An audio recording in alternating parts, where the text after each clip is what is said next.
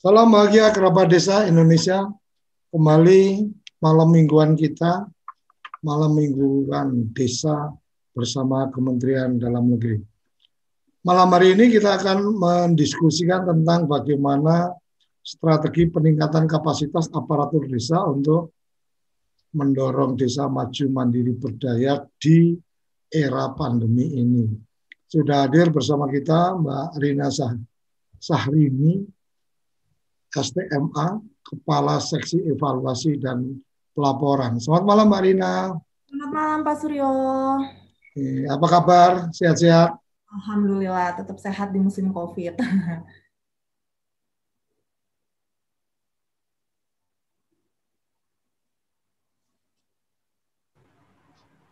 Malam ini kita akan mendiskusikan tentang strategi peningkatan kapasitas aparatur desa dalam kondisi pandemi. Pandemi sudah berjalan sekian bulan, banyak hal yang akhirnya tidak bisa dilakukan dan seterusnya. Ada strategi apa nih dari Kementerian Desa khususnya Bina, eh, Kementerian Dalam Negeri khususnya Bina Pemdes yang uh, kemudian salah satu atau menjadi apa penanggung jawab utama lah untuk pembinaan aparatur desa, aparatur pemerintahan desa.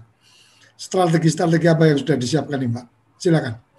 Oke, terima kasih Pak Suryo Coko. Pertama-tama saya ingin menyampaikan selamat malam dulu kepada seluruh pemirsa TV Desa uh, kita di sini ada dari seluruh Indonesia ya Pak. Mudah-mudahan kemudian juga saya ingin menyapa Bapak, Mama yang ada di Papua sana karena saya lima tahun Pak Suryo menangani wilayah timur jadi familiar banget dengan sebutan Bapak, Mama, Pace, Mace kayak seperti itu. Oke oke. Ya. Kampung di sana ya. Kalau di sana istilahnya di, bukan desa ya? Distrik Pak. Distrik, uh, Distrik kecamatan. Kampung, kepala kampung. Kampung, ya. Kebetulan bukan lahir di sana, tapi selama lima tahun ini tugasnya lima tahun terakhir sebelum pindah ke direct uh, subdit standar menangani terkait dengan peningkatan kapasitas aparatur desa di wilayah timur. Jadi nanganin Papua, hmm. jadi udah familiar banget dengan eh, masalah-masalah uh, papa, mama, pace, mace di sana. Okay. Kemudian pada nonton ya karena di sana ini udah jam setengah sembilan malam gitu ya, ya Pak. Betul. Ah. Baik Pak Suryo Coko dan para pemirsa TV Desa sekalian, kayaknya malam minggu kita ini agak-agak berat gitu ya ngomongnya terkait dengan peningkatan kapasitas aparatur desa. Tapi nanti kita akan bawa agak santai aja ya Pak Suryo Coko ya, jadi biar santai malam mingguannya. Baik, uh, Bapak Ibu sekalian, para pemirsa TV Desa, minggu yang lalu itu saya baru sempat ditelepon oleh BPK gitu ya, mereka minta klarifikasi. Mbak Rina, uh, sekarang ini uh, apa namanya peng, peng, penyaluran dana desa itu mengalami keterlambatan. Hmm. alasannya karena keterlambatan berkas-berkas untuk pencairan. Jadi hmm. disadari bahwa salah satu penyebab dari pencairan uh, apa namanya keterlambatan itu adalah kapasitas dari aparatur desa yang masih terbatas. Jadi saya di garis bawahi, tolong Mbak di garis bawahi peningkat kapasitas dari aparatur desa yang masih sangat terbatas. Akhirnya terjadi uh, keterlambatan dalam proses pencairan seperti itu. Kemudian yang kedua juga uh, saya tertarik Pak Suryo Joko ya melihat uh, membaca dari temuan dari ICW International Corruption Indonesia Corruption Watch tahun 2019 yang lalu bahwa dari sekitar hmm, 271 kasus korupsi yang terjadi pada tahun 2019, 46 itu terjadi di aparatur pemerintah desa. Dan setelah diteliti oleh ICW bahwa ternyata salah satu ada beberapa penyebab terkait dengan uh, tingginya korupsi oleh oleh aparatur pemerintah desa dan salah satunya itu juga didistribusi uh, dikontribusikan oleh uh, pemahaman aparatur pemerintah desa yang masih rendah gitu ya. Jadi tidak semua masalahnya terkait dengan pidana, tapi juga ada terkait dengan permasalahan-permasalahan eh, apa namanya penyalahgunaan penyalahgunaan dana saja, tapi juga eh, terkait dengan administrasi yang tidak tepat. Okay. Ya, jadi dari data dasar dua hal yang terjadi dalam waktu dekat ini, saya kami berkesimpulan bahwa peningkatan kapasitas aparatur desa sebenarnya menjadi sebuah PR, PR PR besar yang tidak mengenal kata usai itu ya Pak Suryo Koco ya. Jadi ini sebuah PR bagi bukan aja mungkin bagi direktorat kami dari Direktorat Peningkatan Kapasitas Aparatur Pemerintah Desa, tapi juga mungkin PR besar bagi Direktorat Jenderal Bina Pemerintah Desa. Nah, hal ini juga gitu ya kita kembali flashback kepada uh, kondisi dari tantangan masyarakat Indo, uh, permasalahan yang dihadapi desa saat ini. Jadi kalau kita berbicara terkait dengan desa, kalau masalah uh, kantor desa gitu ya, uh, cuman masih banyak uh, lebih dari 10.000 desa yang belum punya kantor desa itu sudah kita mahfum gitu ya. Kemudian juga masih banyak sekitar 14.000 desa, lebih dari 14.000 desa di Indonesia yang belum dialiri listrik. Kita juga mahfum dengan kondisi tersebut. Tapi yang mungkin kita tidak masih sama-sama menjadi tantangan terbesar kita adalah kondisi sumber daya manusia yang ada di aparat pemerintah desa. Jadi kalau kita berkaca pada data Pak Suryo Koco ya, saya punya data bahwa terkait dengan kualitas SDM dari aparat pemerintah desa, jadi eh, dari sekitar cuman 18 persen eh, aparatur pemerintah desa itu yang sarjana. Jadi sarjana ini dari tataran D3 sampai S3. Kemudian 63 persen itu lulusan SMA. Kemudian juga 19 persen itu lulusan SD dan SMP bisa dibayangkan bagaimana pengelolaan dana yang cukup besar ini harus dikelola dengan uh, aparatur pemerintah desa yang mohon maaf mungkin kita berbicara uh, lebih agak rendah gitu ya. Kalau kita berbicara dalam konteks Jawa, wah ini udah hatam gitu ya Pak ya. Kita tidak berbicara konteks Jawa, tapi kita melihat kepada konteks ke Indonesiaan yang lebih luas, khususnya di wilayah timur bahwa uh, masalah sumber daya manusia terkait dengan kompetensi, kapasitas dari aparatur pemerintahan desa ini masih menjadi sebuah tantangan yang paling besar yang dihadapi oleh desa-desa di wilayah timur Indonesia. Oleh karena itu, Pak Suryo Koco bahwa menyadari bahwa uh, peningkatan kapasitas aparatur desa itu tidak bisa dilepaskan uh, dengan usaha penggelontoran dana gitu ya. Jadi pada tahun 2015 yang lalu ter, uh, semenjak dengan adanya implementasi Undang-Undang Desa dan dengan dimulainya penggelontoran dana desa yang pada saat itu jumlahnya di 2015 itu sekitar 20,7 miliar. Nah, di sini ada uh, peningkatan kapasitas menjadi bagian yang tidak terpisahkan dari usaha penyaluran dana desa tersebut. Oleh karena itu pada tahun 2015 di direktorat kami khususnya di Direktorat Peningkatan Kapasitas Aparatur Desa eh, untuk mendukung dari penyaluran dana desa itu telah melakukan serangkaian kegiatan peningkatan kapasitas aparatur desa. Hmm. Di antaranya eh, di antaranya kita punya beberapa kegiatan tapi tujuan sebenarnya Pak Suryo Koco ya kalau kita mau flashback kembali terkait dengan peningkatan kapasitas aparatur desa ini uh, tujuan jangka pendeknya pada saat itu hanyalah untuk meningkatkan, bukan uh, pada saat itu pada 2015 itu tujuan jangka pendek uh, output yang kami harapkan pada saat itu adalah peningkatan PSK. Di PSK-nya ini di garis bawah ya, peningkatan uh, pengetahuan, sikap dan kompetensi aparat gitu ya pada saat itu. Kemudian setelah output kita berharap dengan adanya peningkatan dari pengetahuan, sikap dan kompetensi dari aparat, kita berharap ada outcome yang bisa tercapai. Dari outcome-nya itu adalah kelembagaan yang lebih berkualitas. Nah, setelah kelembagaan yang lebih berkualitas, harapannya lebih tinggi lagi. Ada tata kelola pemerintahan yang lebih baik dari uh, pemerintah desa. Dan tujuan akhir sebenarnya dari peningkatan kapasitas aparatur desa ini adalah terpenuhinya standar pelayanan minimum yang ada di desa. Itu adalah tujuan paling uh, goal akhir dari upaya peningkatan kapasitas aparatur desa yang telah dilaksanakan oleh yang akan dilaksan telah dan akan dilaksanakan oleh Direktorat Jenderal Bina Pemerintahan Desa. Nah, dari 2015 Pak uh, pada tahun 2015 itu Pak Suryo Koco dan seluruh pemirsa uh, TV Desa di Direktorat Jenderal Peningkatan Kapasitas Aparatur Desa itu telah melakukan serangkaian kegiatan. Yang pertama, kita ada yang namanya MOT Pak. Jadi itu terkait dengan penyiapan pelatih. Ini adalah tenaga melatih tenaga-tenaga pusat gitu ya, tenaga pusat dan provinsi yang kemudian akan menjadi diterjunkan menjadi ujung tombak untuk melatih aparatur kabupaten. Jadi setelah ada MOT, kita juga melaksanakan TOT pada tahun yang sama 2015. Dan setelah TOT ini, akhirnya kita melatih seluruh aparatur desa. Jadi pada saat itu targetnya adalah sekitar 200 ribu orang, Pak, gitu ya. Dana yang digelontorkan untuk kegiatan peningkatan kapasitas aparatur desa pada tahun 2015 itu adalah sekitar 590 miliar, gitu ya, sekitar 590 miliar. Uh, tapi gitu ya, uh, hasilnya nanti saya akan share di sini. Mohon izin share screen. Silakan.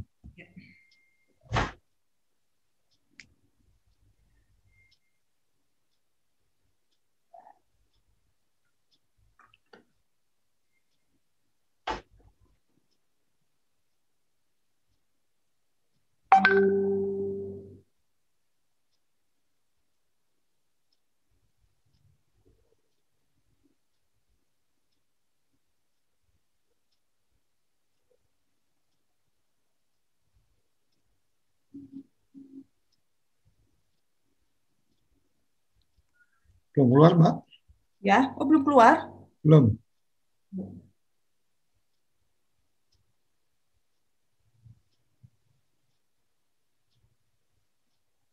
Udah, Pak? Ya, ya udah.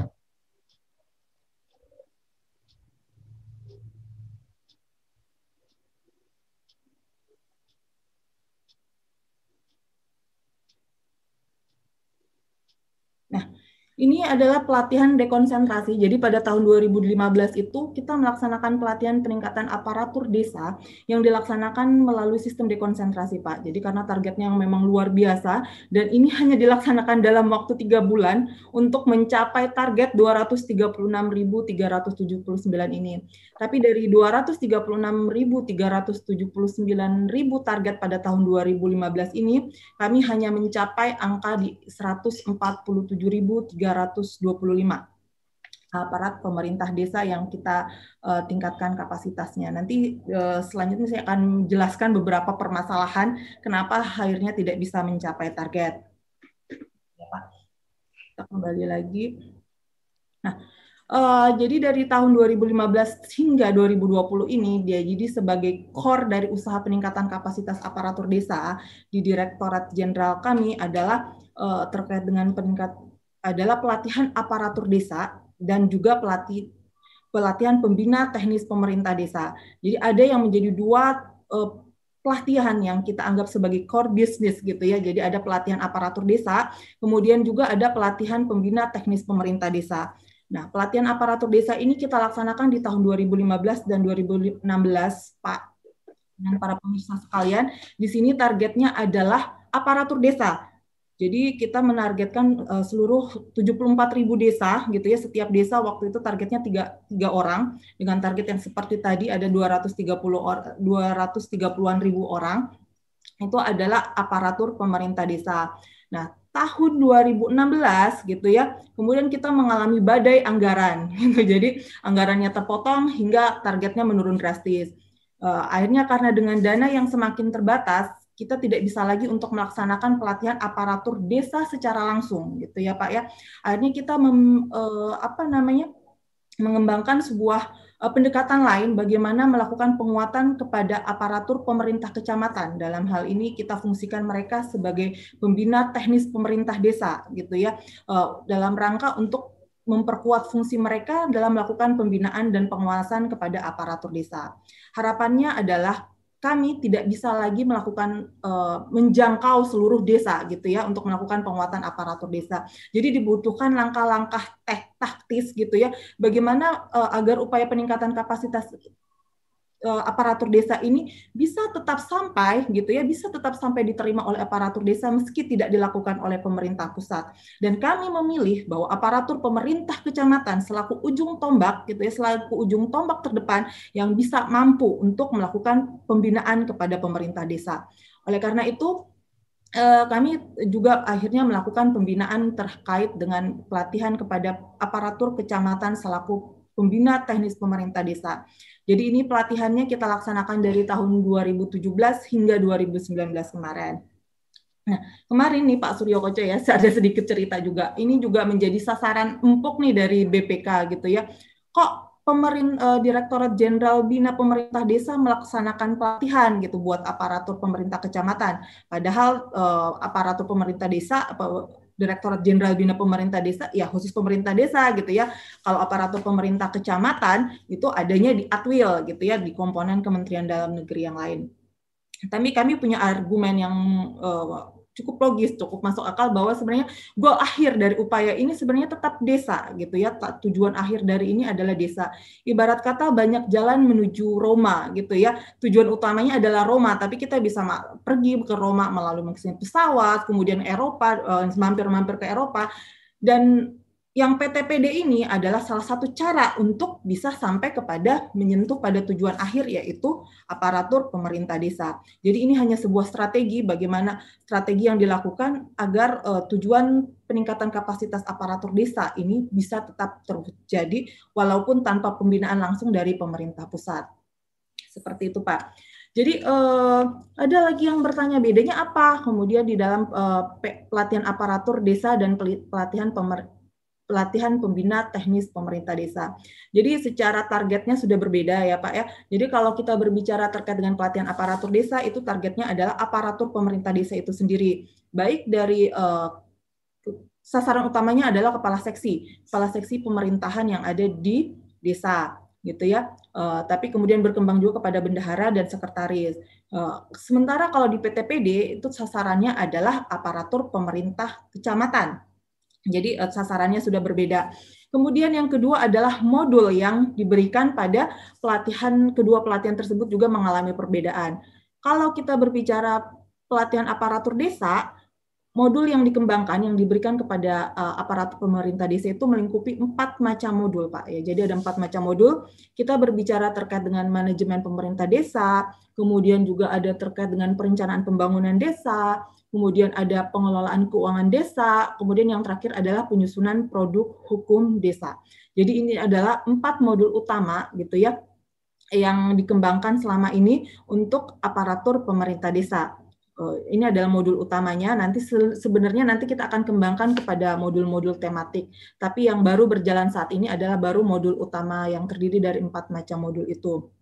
Nah, kemudian kalau berbicara terkait dengan pelatihan pembina teknis pemerintah desa khusus untuk aparatur kecamatan, modul utamanya sebenarnya sama. Jadi bahasan utamanya tetap keempat macam modul itu.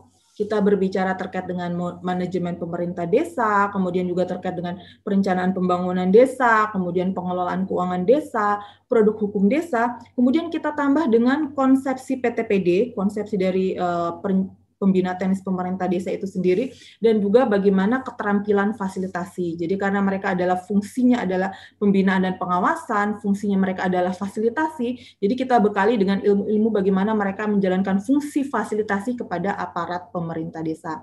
Ini yang sering menjadi masalah Pak Suryo gitu ya jadi ketika kami turun kepada uh, ke desa-desa gitu ya, sering ada terjadi ketika kita uh, bertanya kepada desa gitu ya, kenapa kalian uh, bagaimana hubungannya dengan kecamatan gitu ya. Jadi orang desa selalunya bilang begini, oh orang kecamatan tidak tahu apa-apa gitu ya. Jadi kami ini lebih sering ke kabupaten untuk bertanya ketika ada permasalahan, kami sering bertanya ke kabupaten. Padahal sebenarnya ada kecamatan sebagai yang terdekat gitu ya, pemerintah terdekat. Tapi orang kecamatan ini tidak dianggap oleh desa. Nah, akhirnya ketika kami cross check lagi kepada uh, aparatur pemerintah kecamatan, kenapa bisa situasi ini bisa terjadi? Jawaban mereka simpel desa diberikan anggaran yang cukup besar, mereka dilatih. Sementara kami yang kecamatan yang fungsi utamanya adalah melakukan pembinaan dan pengawasan terkait dengan penyelenggaraan pemerintah desa tidak pernah dibekali ilmu terkait dengan pemerintah desa. Nah, atas dasar itu pula akhirnya uh, argumen untuk uh, menjadi dasar kuat bagi kami untuk melakukan pelatihan pembina teknis pemerintah desa untuk aparatur kecamatan. Ini sebenarnya untuk memperkuat fungsi mereka dalam melakukan tugas keseharian. Jadi uh, itu sudah jelas ya Pak ya dan pemirsa sekalian. Tidak, tidak dibekali ilmu sama tidak dibekali anggaran. Ya, nanti kalau dibekali anggaran itu repot juga Pak. Perjalanannya panjang banget. Itu usaha yang belum tuntas gitu ya. itu yang sering.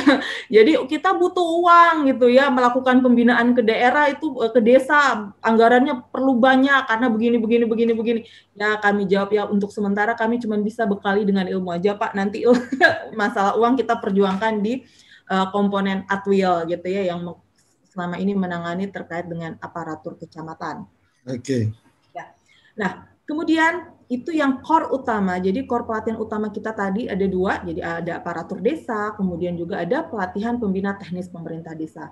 Nah yang terakhir, yang di dua tahun terakhir ini kami laksanakan adalah program sertifikasi pelatih, gitu ya.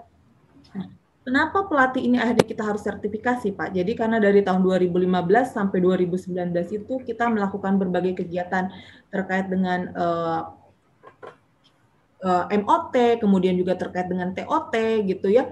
Tapi uh, pas dasar keluarnya itu ya begitu aja. Nah, setelah kita terjunkan mereka ke dalam pelatihan ternyata tidak sesuai dengan yang kita harapkan gitu ya. Uh, jadi ketika kita melihat melakukan supervisi dalam kegiatan-kegiatan pelatihan yang dilaksanakan di desa bahwa ternyata tidak pelatih yang keluaran dari MOT dan TOT yang telah kita hasilkan itu ternyata tidak sesiap gitu ya Pak ya. Jadi kasihan juga kita kita melihat anggarannya cukup besar. Pada tahun 2015 itu anggaran cukup besar, tapi akhirnya pelatih itu cuma membaca gitu ya, tidak sesuai tidak sesuai dengan tuntutan modul. Jadi di modul itu sebenarnya kan sudah ada nih pelatih harus begini, harus begini, harus begini, harus memainkan metode ini, metodologi ini, harus menggunakan media ini, harus menggunakan media yang sesuai dengan uh, kebutuhan pada saat itu. Tapi ternyata itu tidak dijalankan oleh pelatih-pelatih yang ada. Akhirnya kita berpikiran bahwa ini tidak bisa terjadi seperti ini terus. Karena kalau kita biarkan seperti ini sayang gitu ya, ilmunya itu tidak akan sampai kepada aparatur desa. Jadi aparatur desa juga bilang, ah, apalagi kalau kayak di timur ya Pak ya, saya itu selalu sering uh, apa namanya dengan aparatur desa, ah ibu, kami tidak mengerti dengan apa yang disampaikan oleh mereka gitu ya. Itu terus gitu ya kita selalu bertanya setelah pelatihan kita selalu bertanya bapak apakah mengerti? Tidak ibu kami tidak mengerti. Waduh pusing nih udah lima hari pelatihan sudah lima hari ternyata ini tidak bisa ditangkap oleh aparatur desa yang ada di sana. Jadi ini benar-benar tugas besar gitu ya akhirnya mau tidak mau kita harus sertifikasi pelatih jadi pelatih yang akan kita terjunkan benar-benar yang sudah mendapatkan sertifikasi. Ini sebenarnya untuk menjaga mutu kualitas dari pelatih-pelatih dan pelatihan yang diselenggarakan oleh Direktorat Jenderal Bina Pemerintahan Desa. Nah, ini adalah capaian-capaian, Pak. Nah, dari hasil dari 2015 dan 2019 itu gitu ya. Ada hasil yang masih menjadi catatan krusial bagi kami bahwa belum seluruh belum seluruh aparatur pemerintah desa gitu ya bisa mengikuti uh, pelatihan aparatur desa. Apalagi ini kan pelatihan ini cuma dilaksanakan di tahun 2015 dan 2016. Desa sendiri, kabupaten-kabupaten dan provinsi itu sudah teriak-teriak sebenarnya ke kami, kapan lagi diadakan pelatihan aparatur desa? Gitu ya, karena sebenarnya yang terjadi di desa sekarang ini kebutuhan untuk peningkatan kapasitas itu sangat urgent gitu ya. Apalagi sekarang banyak hasil produk-produk pemilihan uh, pilkades yang baru. Jadi ini kan butuh untuk peningkatan kapasitas aparatur desa.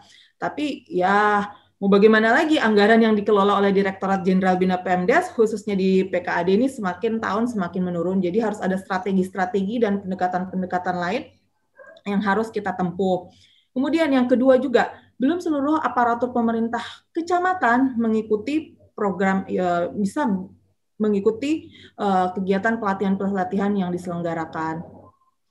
Jadi uh, jika kita berbicara kenapa bisa kedua hal itu jadi selama lima tahun itu tidak belum masih banyak yang PR PR gitu ya. Terutama aparatur desa yang belum bisa mengikuti pelatihan kemudian juga pemerintah kecamatan yang belum memiliki uh, pelatihan akhirnya kita, kami menggarisbawahi beberapa tantangan yang kami hadapi selama lima tahun ini. Yang pertama itu adalah target PKAD yang sangat besar Pak. Jadi kita bisa bayangkan ada 74 ribu gitu ya, 74.953 desa. Kalau kita kalikan 10 saja gitu ya, anggap saja asumsinya dalam satu desa itu aparatur uh, aparatur pemerintah desanya ada 10 orang. Maka yang harus dibina adalah sekitar 740.953 aparatur desa. Tentunya ini luar biasa banyak ya. Di tahun 2015 saja targetnya cuma 200 200-an eh, ribu orang, dana yang dibutuhkan adalah 590 M. 590 M. Ya, apalagi dengan target sebesar ini maka ini menjadi sebuah tantangan terbesar yang kita hadapi. Nah, kemudian juga kondisi geografis yang berbeda-beda sehingga lokal. Jadi ini terutama di wilayah timur Pak Suryo Pak Surya ya dan pemirsa TV Desa sekalian, kalau kita berbicara tadi eh, terkait dengan target yang tidak terpenuhi, bahwa ini sebagian besar ini dikontribusikan oleh wilayah timur. Jadi kalau kita berbicara target, Pak Suryo, eh, wilayah Sumatera itu selalu full target. Itu wilayah satu gitu ya. Wilayah Sumatera ini memang karena wilayahnya yang eh, lebih kepada daratan gitu ya. Jadi setiap pelatihan ini targetnya selalu tercapai. Kemudian wilayah Jawa juga seperti itu. Kemudian wilayah Kalimantan dan Sulawesi juga ya paling uh, pencapaian targetnya tidak terlalu uh, tidak terlalu meleset gitu ya. Nah di wilayah timur ini ini yang menjadi tantangan tersendiri gitu ya. Uh, ini menjadi uh, sulit banget untuk bisa mencapai target. Jadi setiap tahun sebenarnya Pak, Bapak, Ibu sekalian, di kami itu di, di Direktorat Peningkatan Kapasitas Aparatur Desa itu sudah terbagi bahwa setiap tahun itu ada 1.500 target pelatihan yang harus dicapai. Dan sebenarnya ini harus didistribusi rata di seluruh wilayah. Tapi karena pertimbangan kondisi geografis tersebut dan kebaikan dari wilayah yang lain, maka di wilayah timur itu di pengecualian. Jadi cuma 300 target. Dan itu pun 300 target tidak pernah bisa terpenuhi semua. Jadi alasan pertamanya itu uh, pertama ya kondisi geografis ya Pak ya. Begitu susah kita ketika untuk menghubungi peserta itu aja susahnya minta ampun. Kadang sinyalnya tidak ada. Apalagi di wilayah uh, pegunungan-pegunungan Papua itu akses untuk uh, komunikasi aja susah. Kemudian juga terkait kedatangan mereka kepada di uh, di tempat-tempat pelatihan itu juga aksesnya susah karena mereka butuh biaya yang mahal gitu ya Bayangkan kalau kita melibatkan peserta dari di ujung eh, pegunungan-pegunungan Papua itu anggarannya mereka itu sampai bercerita begitu ya Pak ya. Kita butuh untuk uh, kapal ya butuh untuk uh, ini transportasi kapal, kemudian nanti pesawat seperti ini dan itu perjalanan waktunya cukup panjang. Dan yang menjadi hal yang menarik gitu ya di wilayah timur itu kadang dari lima hari kegiatan pelatihan ada peserta yang baru datang di hari ketiga hari Rabu gitu ya. Jadi ini kita mau tolak bagaimana gitu ya Pak? Karena alasannya bagaimana? Akses penerbangannya susah transportasinya susah. Jadi ya mau tidak mau uh, terpaksa kita akomod akomodir. Dan jadi ini menjadi tantangan tersendiri di wilayah timur Nah, yang kemudian juga menjadi tantangan selanjutnya adalah keterbatasan anggaran. Jadi bahwa kita ketahui bersama bahwa di setiap semakin tahun anggaran terkait dengan peningkatan kapasitas ini semakin menurun dan apalagi di musim pandemi Covid ini terpangkas habis gitu ya. Nah, jadi uh, tentunya ini menjadi tantangan terbesar. Jadi kalau kita bayangkan saja Pak Suryo di tahun kembali lagi di tahun 2015 gitu ya, uh, anggaran untuk melatih 200 ribu aparatur desa itu dibutuhkan sekitar 590 M. Ya, jadi bagaimana dengan anggaran yang semakin habis sekarang? Tentunya ini menjadi tantangan bagaimana dengan uh, dana yang seminimal, seminimalisir mungkin ini kita bisa tetap melakukan upaya peningkatan kapasitas aparatur desa. Ini menjadi tantangan ketiga terbesar yang dihadapi oleh uh, Direktorat Jenderal Bina Pemerintahan Desa. Nah, yang kemudian juga tantangan keempat adalah kebutuhan kurikulum, mode, modul, metode, dan bahan hajar yang berbeda-beda di setiap wilayah. Jadi eh, sebenarnya kalau kita di berbicara terkait dengan modul, kami punya modul standar gitu ya Pak, kurikulum, modul, metode itu kami di Direktorat Jenderal khususnya di Direktorat Peningkatan Kapasitas Aparatur Desa itu punya kurikulum, modul, dan metode standar. Tapi ternyata setelah kita coba uh, untuk diterapkan di daerah ini, ternyata kebutuhannya itu berbeda. Kebutuhannya itu uh, berbeda. Jadi uh, apa namanya?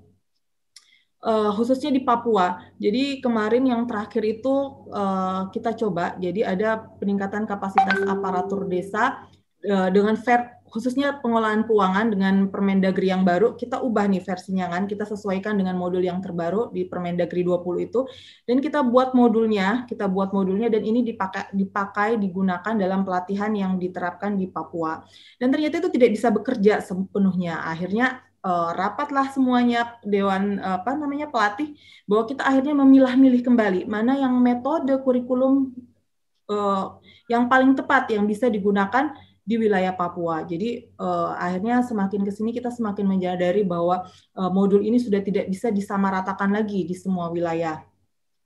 Kemudian yang terakhir adalah terbatasnya pendampingan pasca pelatihan.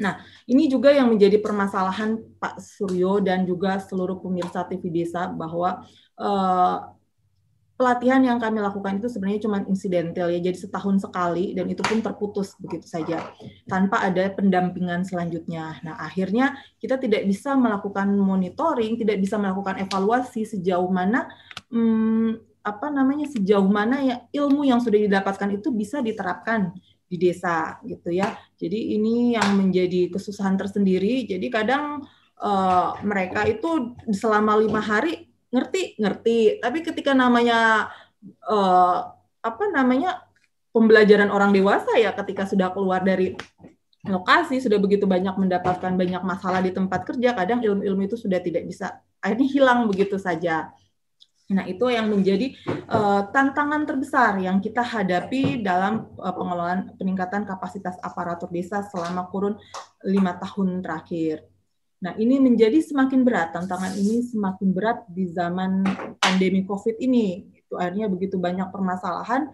Yang pertama tentunya anggaran yang terbatas, kita anggarannya benar-benar terpotong semua untuk mendukung eh, apa namanya? mendukung kegiatan untuk pandemi COVID ini.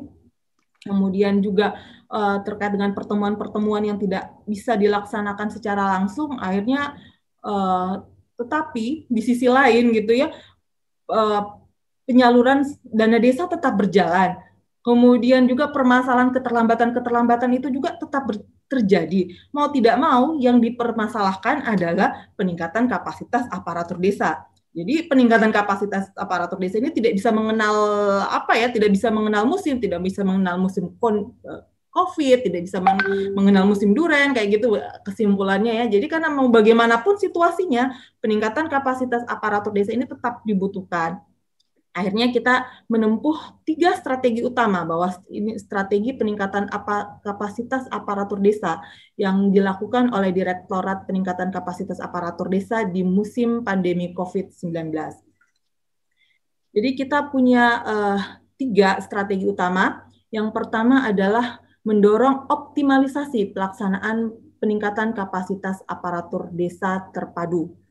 Jadi eh, PKAD terpadu ini adalah bagaimana mendorong peningkatan kapasitas aparatur desa yang pada semua stakeholders, pada semua level pemerintahan yang bersinggungan langsung dengan upaya peningkatan kapasitas aparatur desa dan lebih terkait kepada eh, aktor-aktor supradesa. Jadi kecamatan dan kabupaten yang memang yang paling bersentuhan langsung gitu ya dengan uh, pemerintah desa.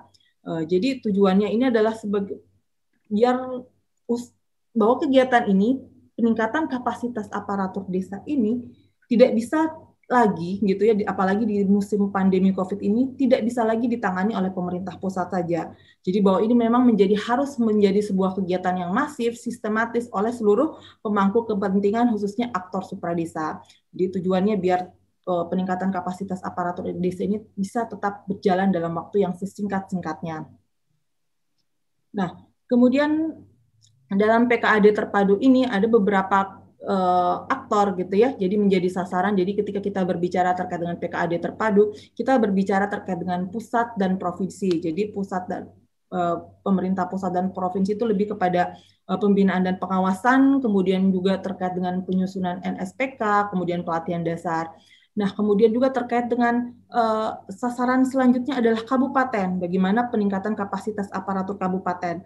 Kenapa kabupaten juga menjadi aktor yang paling penting? Karena biar bagaimanapun desa gitu ya, ketika mereka menghadapi permasalahan terkait dengan uh, pemerintahan, pelaksanaan penyelenggaraan pemerintahan yang ada di desa, koordinasinya yang paling dekat adalah kabupaten. Jadi mau tidak mau uh, penguatan aparatur kabupaten menjadi suatu keharusan jadi uh, kemudian juga ada kecamatan. Nah, di kecamatan ini kita yang tadi yang seperti sudah saya sampaikan sebelumnya ada yang namanya pembina teknis pemerintah desa gitu ya.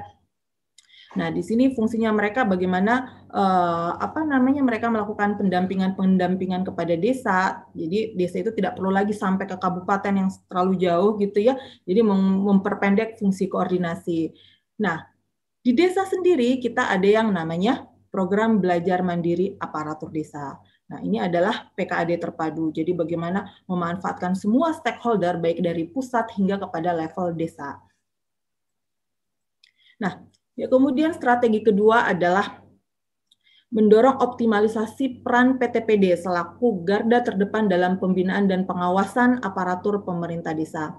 Jadi eh, Bapak Ibu sekalian, pemirsa TV Desa seperti yang sudah saya jelaskan tadi sebelumnya, bahwa PTPD ini adalah garda terdepan, mau tidak mau mereka adalah uh, ujung tombak terdepan dari pemerintah pusat untuk uh, menjaga kesinambungan upaya peningkatan kapasitas aparatur desa gitu ya.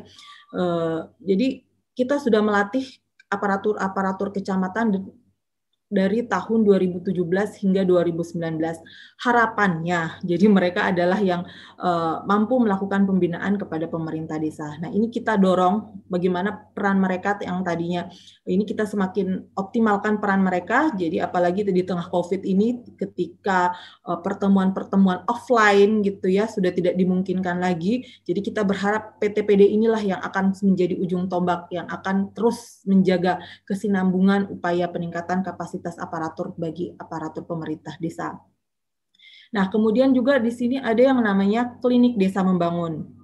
Nah, nanti uh, di sini uh, di, bersama kita juga sudah hadir salah satu tenaga ahli kita ya dari Kompak yang selama ini membantu dan bekerja sama dengan uh, Direktorat Jenderal Bina Pemerintah Desa untuk mendorong uh, apa namanya untuk sebagai pendamping dalam upaya peningkatan kapasitas aparatur desa. Nanti beliau akan bercerita bagaimana pendampingan beliau hingga uh, PTPD PTPD di Kabuk, uh, di Kabupaten di Provinsi NTB khususnya di Kabupaten Lombok Timur itu bisa sangat bermanfaat bagi penyelenggaraan pemerintah desa di Kecamatan Aikmel, Lombok Timur.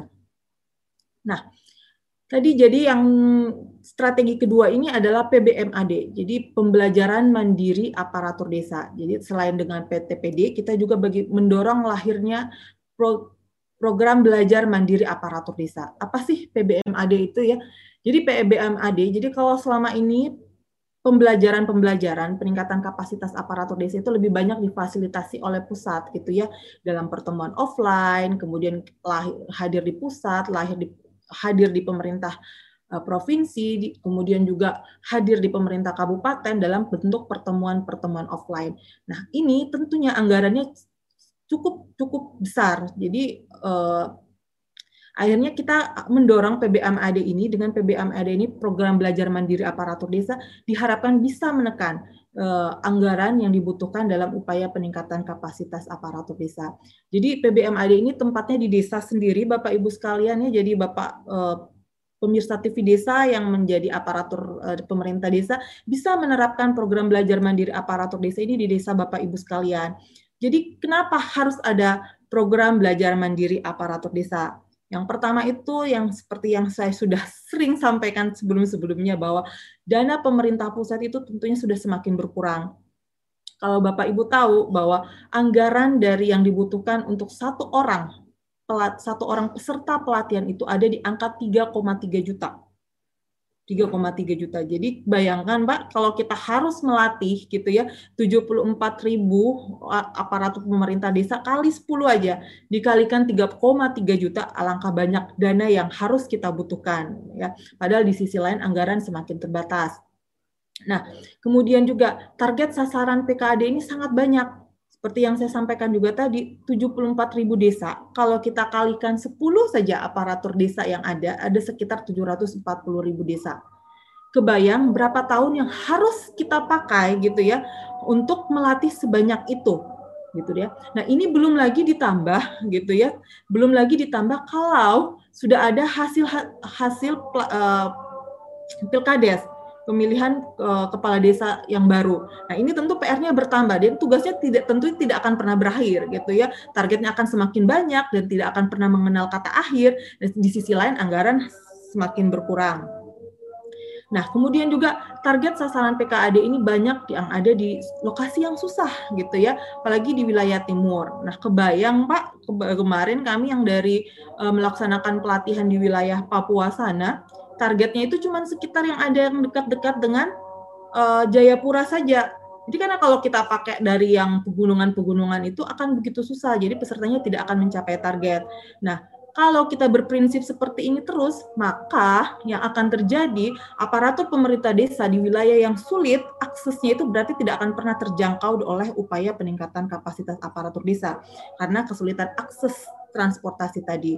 Maka mau tidak mau kita harus mendorong suatu upaya gitu ya peningkatan kapasitas aparatur desa yang bisa dilaksanakan di desa mereka sendiri-sendiri gitu ya dan tidak ada pilihan yang menjadi satunya menjadi pilihan adalah program belajar mandiri aparatur desa ya nah kemudian juga kita uh, sekarang sudah banyak sumber daya sumber daya alternatif sudah ada PTPD dan ini bisa tentunya bisa menekan kos gitu ya dari pelatihan pelatihan yang sudah ada. Nah ini ada beberapa strategi jadi sudah ada dua strategi gitu ya. Dan nanti uh, ada gambarannya di sini pendampingan-pendampingan PTPD yang telah dilaksanakan oleh Pemkap Pacitan, kemudian Bondowoso, kemudian juga ada Lombok Timur. Nanti lebih jelasnya nanti kita akan dengar sharing dari Pak Budi Astawa selaku pendamping tenaga ahli yang sudah mendampingi uh, upaya mendampingi kami dalam upaya peningkatan kapasitas aparatur desa di uh, Provinsi Nusa Tenggara Barat. Nah, Kemudian metode yang terakhir Pak Suryo yang seperti juga kita sudah sampaikan tadi bahwa adalah pengembangan sistem e-learning gitu ya dan digitalisasi modul pelatihan. Jadi seperti yang anggaran masalah terbesar. Ketika kita akan melaksanakan pelatihan seperti ini terus gitu ya metode offline, anggaran per orang 3,3 juta gitu ya. Kita kalikan kembali tentunya jumlah yang dibutuhkan akan sangat banyak. Dengan anggaran yang semakin terbatas, kayaknya rasanya tidak mungkin untuk mencapai target yang besar gitu ya. Jadi mau tidak mau kita harus eh, kemudian dengan anggaran yang besar itu sasarannya juga tuh tidak bisa menjangkau seluruh uh, wilayah di Indonesia gitu ya. Ada bagian-bagian tertentu di wilayah Indonesia yang tidak bisa diakses oleh pelatihan yang bersifat offline tersebut, khususnya di wilayah timur Indonesia.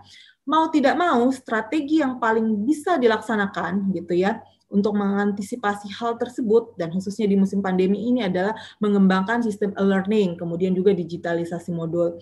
Sistem e-learningnya sendiri masih kita usahakan, masih berproses. Nah, sementara sebenarnya digitalisasi modul pelatihan ini yang sudah kita laksanakan.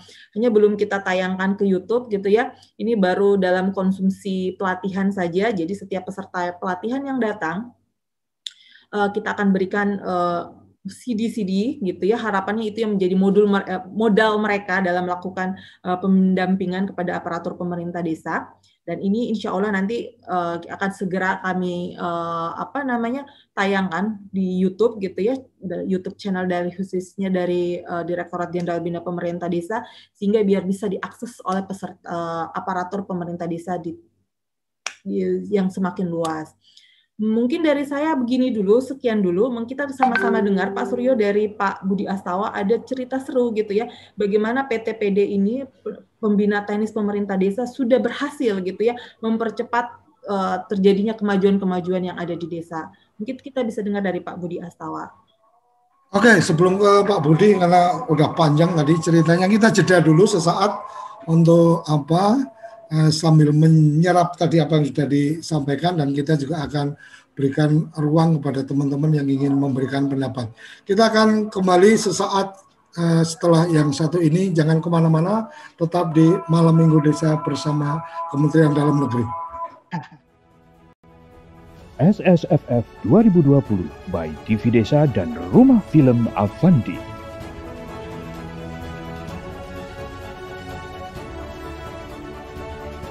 SSFF Smartphone Short Film Festival.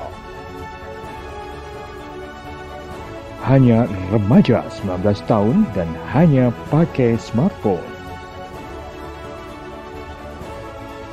Diikuti oleh 344 peserta dari 22 provinsi.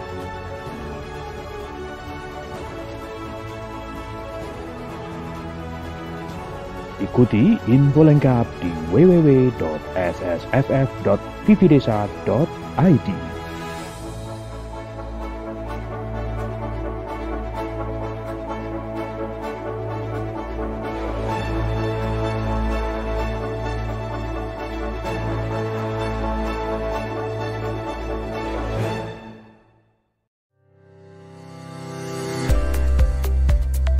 Kamu tinggal di pulau terpencil,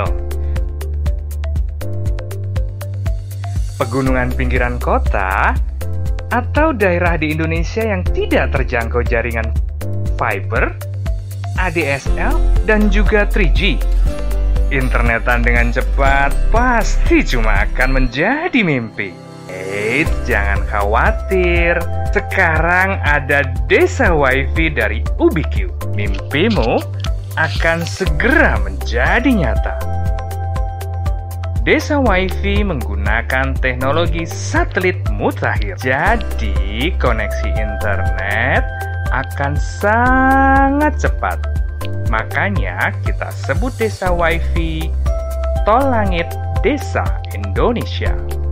Kalau kamu sudah memesan layanan Desa WiFi, modem dan antena satelit akan dipasang di tempatmu. Dan bisa langsung terhubung ke komputer dan handphone kamu. Dengan Desa WiFi, setiap saat kamu browsing di internet, semua request kamu akan dikirimkan langsung ke satelit di langit. Kemudian, satelit akan langsung mencarikan konten yang kamu cari. Dan dalam hitungan detik saja, dunia sudah ada di hadapanmu.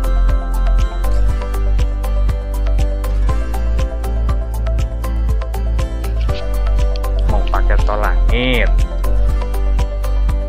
Pakai desa wifi. Kunjungi www.desawifi.id.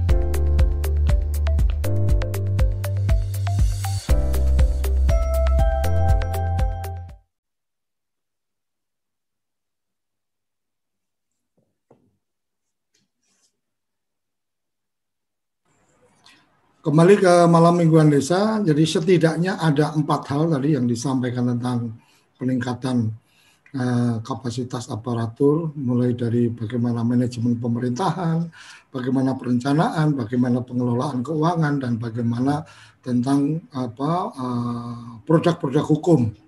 Strategi yang sudah disiapkan adalah optimalisasi PKAD, kemudian optimalisasi TP PT PD, kemudian juga e-learning. Dan sering kita dengar tadi tentang anggaran, tentang anggaran dan seterusnya. Uh, saya melihatnya ada ada hal yang uh, di depan mata ke teman-teman Kementerian Dalam Negeri kami sudah datang, Desa Wiwi juga sudah kita siapkan. Sebenarnya banyak hal yang kemudian banyak bisa dipangkas anggaran-anggaran itu ketika kemudian memang ini kalau kita bicara tentang edukasi.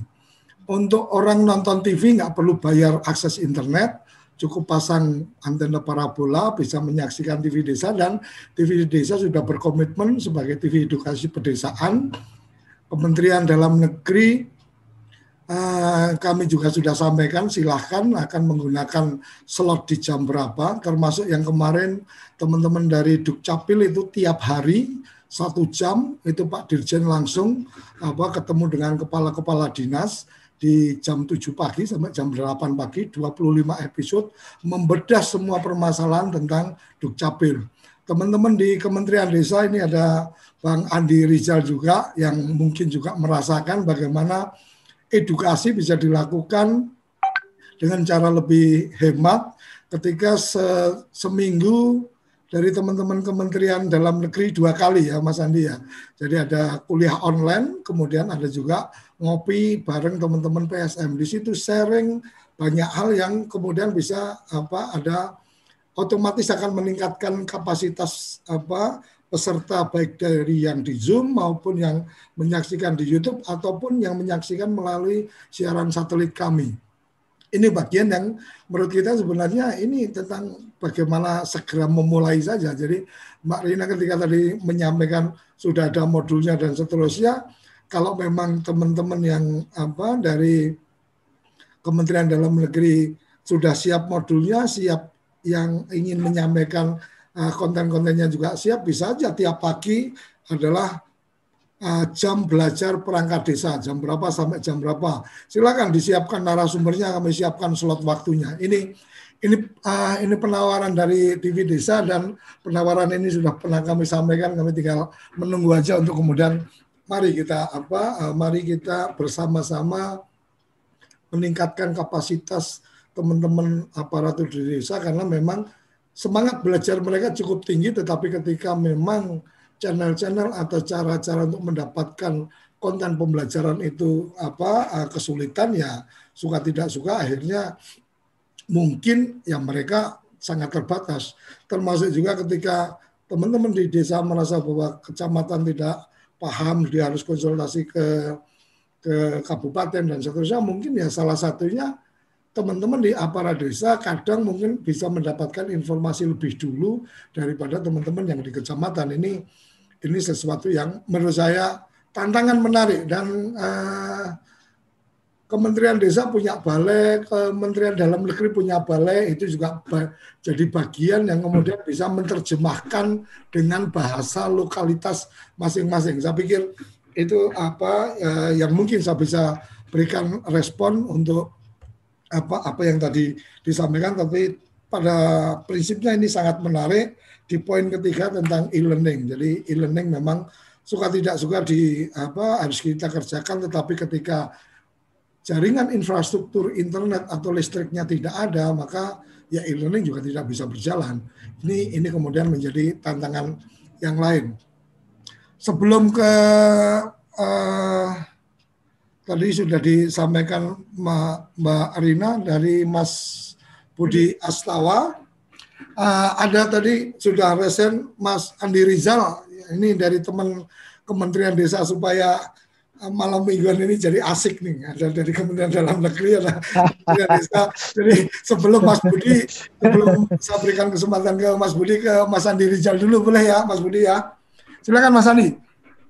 Eh, makasih. Selamat malam Mas Koco. Assalamualaikum warahmatullahi wabarakatuh. Waalaikumsalam. Ibu Rina dan teman-teman pemirsa TV Desa malam ini ya. Eh, saya perkenalkan, saya Andi Rijal di, dari Makassar, saya tepatnya di Balai Latihan Masyarakat di wilayah Makassar. Wilayah kerja kita itu Sulawesi. Jadi saya pejabat fungsional. Izin Bu Rina, saya eh, pernah di daerah. Jadi saya alumni PAD tahun alumni TOT PAD tahun pertama. Nah, Kemudian sempat eh, TOT PTPD tahun selanjutnya. Dua tahun terakhir saya beralih ke Kementerian Desa nasional agar bisa lebih lagi di desa-desa. Eh, baik, eh, menarik sekali tadi eh, materi yang disampaikan dan memang itu yang sangat-sangat kami butuhkan. Saya sangat eh, tertarik dengan materi ini karena ketika saya turun ke desa hal-hal seperti inilah yang kami butuhkan sebenarnya. Eh, mungkin saran saja berkaitan dengan tadi strategi-strategi lakukan memang harus lebih real lagi yang akan dilakukan karena keterbatasan anggaran apa dan sebagainya akses. Eh, saya mungkin ingin menyarankan dalam hal ini dibutuhkan kolaborasi antar lembaga atau kementerian terkait. Eh, sekedar gambaran ibu eh, kami di kementerian desa itu khususnya di balai latihan balai latihan itu ada enam di seluruh Indonesia. Ada di Makassar untuk wilayah Sulawesi di Ambon Papua di Banjarmasin Denpasar Jogja dan Jakarta. Eh, di Pekanbaru ada. Eh, kami ada namanya pejabat fungsional yang turun ke desa. Itu memang memang juga fokus di situ. Cuman kami memang di khusus di pemberdayaannya. Tapi ketika kami turun ke desa ya pertanyaan-pertanyaan berkaitan dengan administrasi kelembagaan desa itu tetap ada. Tapi ditujukan ke kami karena mereka tahunya kami dari dari kementerian. Dia tidak tahu itu apakah itu kementerian dalam negeri atau kementerian desa jadi kami memang sangat membutuhkan itu dan eh, sayang sekali memang tidak semua teman-teman di penggerak fungsional itu di fungsional itu punya kompetensi tentang itu. Kalau saya sendiri, alhamdulillah karena saya memang pernah di, di daerah, jadi saya tahu persis. Apalagi saya pernah eh, ikut TOT itu di awal-awal. Nah itu mungkin terus yang kedua kolaborasi dibutuhkan. Ada juga teman-teman dari Kementerian Desa itu pendamping desa di desa-desa itu sudah hampir juga walaupun enggak, belum satu desa satu PLT tapi itu sudah sudah lebih dari cukup karena semua terjangkau. Jadi eh, hal-hal eh, seperti itu mungkin yang bisa menjawab eh, permasalahan-permasalahan eh, yang tadi banyak disampaikan eh, yang yang di awal itu mengenai akses apa dan sebagainya. eh, kami juga sekarang ini di pandemi ini karena memang tidak ada anggaran, kami melakukan eh, pendampingan langsung ke desa sesuai dengan permintaan. Jadi ada beberapa desa, jadi kami ada namanya pendampingan mandiri, eh, tapi itu terbatas juga ke desa-desa terdekat di sekitar eh, kantor kami. Jadi ketika mereka butuh, apakah itu berkaitan dengan pemberdayaan masyarakat dan sebagainya, tapi itu tadi tidak menutup kemungkinan ketika kami turun, mereka juga bertanya tentang bagaimana sistem keuangan apa dan sebagainya, dan insya Allah mudah-mudahan kami bisa eh, membantu untuk itu. Itu mungkin yang eh, segera ingin saya sampaikan, eh, mungkin eh, kesempatan ini merupakan kesempatan awal untuk membuka wawasan kita agar bisa itu tadi optimalisasi kolaborasi antar kementerian. Itu aja mungkin Mas Koco, Marina mungkin Sekian Assalamualaikum warahmatullahi wabarakatuh. Terima kasih Bang Andi. Jadi memang tidak bisa semuanya dikerjakan sendiri. Kolaborasi, sinergi itu menjadi bagian yang ya. enak juga didengar, tapi memang kadang sulit untuk kita apa kerjakan. Tapi dengan dengan adanya media, saya pikir ini akan menjadi lebih memudahkan untuk kemudian ya. kita bersinergi, berkolaborasi. Mbak Rina ingin memberikan respon atau akan kita berikan kesempatan Mas Budi untuk memberikan apa uh, bagi ceritanya. Teman-teman mau respon dulu ke Karaeng Rizal. Mas selamat malam Karaeng Rizal. malam Bu. teman lama kembali ya. ya Jadi ya, ya. Uh, kita Pak berarti sama-sama asuhan Pak Beni kayaknya sih melihat ada Pak Beni hadir siap, ya. Siap. OT TOT kita semuanya itu diasuh oleh Pak Beni gitu ya sama-sama binaan Pak Beni. Jadi uh, benar sekali Pak uh, Pak Rijal ya bahwa masalah terkait dengan desa ini tidak bisa lagi diselesaikan khususnya dengan peningkatan kapasitas ini tidak bisa diselesaikan cuma satu komponen gitu aja apalagi khusus dari uh, Kementerian Dalam Negeri saja memang butuh kerjasama dari semua uh, kementerian lembaga terkait. Nah sebenarnya di PMK sendiri Pak hmm. uh, Rijal dan Pak Suryo Koco sebenarnya itu sudah ada satu wacana dan sebuah suatu apa namanya uh, jadi semua pendamping-pendamping sudah didata oleh PMK gitu ya semua pendamping-pendamping yang ada di masing-masing uh, komponen lembaga itu sudah dicatat. Jadi sebenarnya intinya mau bagaimana disinergikan agar ketika terjadi percepatan-percepatan dalam uh, upaya-upaya pembangunan yang ada di desa. Jadi kemarin tuh PMK sudah memulai gitu ya. Jadi kita berharap sebenarnya ke depan akan bisa cepat uh, upaya dari PMK tadi.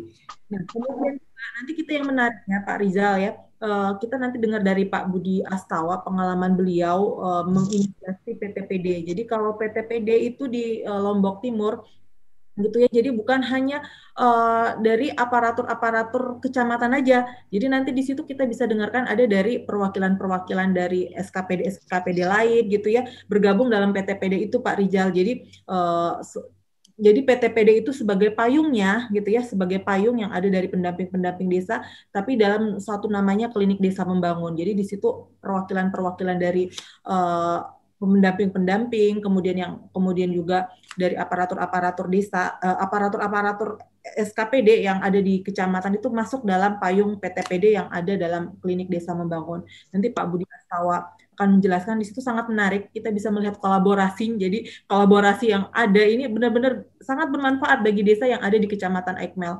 Prestasinya jauh gitu ya. Kita bisa lihat peningkatan dengan adanya pendampingan dari PTPD yang aktif yang hasil dari kolaborasi dari banyak pihak tadi.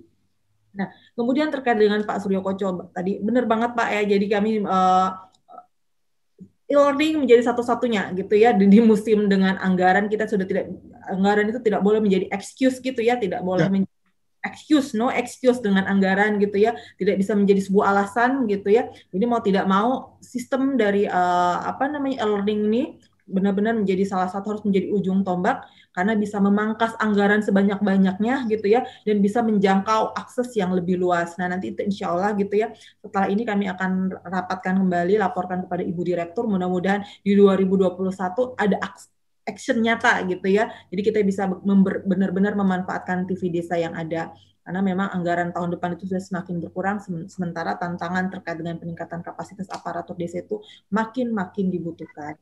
Mungkin sekian tanggapan saya Pak Surya itu sih yang melihat okay. Pak Tawa sudah sangat menarik. Oke, okay.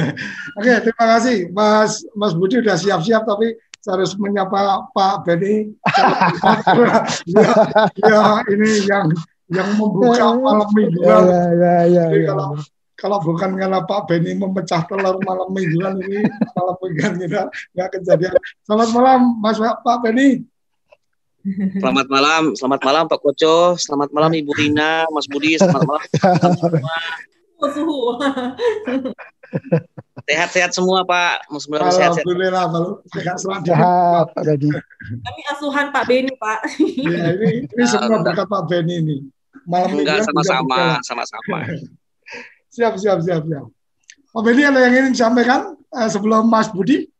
Atau uh, nanti kita dengar dari Mas Budi dulu, Pak Beni nanti menambahkan. Ya, kita dengar dari Pak Budi dulu. Oh, okay. Silakan, ini menarik ini. Siap, Silakan. siap. Mengapa, Mas Budi? Ini ada juga Pak Direkan juga. Yeah. Silakan, Mas Budi. Terima kasih, Mas Koco. Saya apresiasi sekali ada ini Pak apa Mbak Rina baru tadi ngontak saya, saya lagi di mall, lagi belanja bulanan. Wah, ada acara bagus sekali nih kalau gitu saya ikut sharing lah kalau gitu gitu ya. Terima kasih uh, TV Desa uh, menjadi TV salah satu alternatif edukasi bagi pemerintah desa. Saya kira luar biasa gitu ya.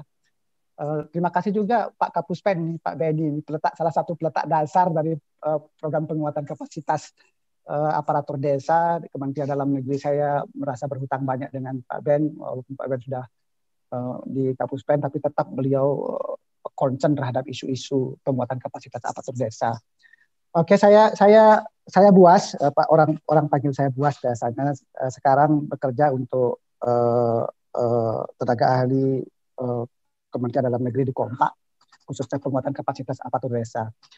Karena isunya sekarang adalah bagaimana penguatan kapasitas aparatur di masa pandemi, saya pilih dua dulu penguatan kapasitas aparaturnya dan pandeminya nanti seperti apa gitu ya. Karena ada yang sisi-sisi reguler dikerjakan penguatan kapasitasnya, tapi ada yang spesifik di sisi pandemi ini apa yang harus dilakukan terobosan-terobosannya.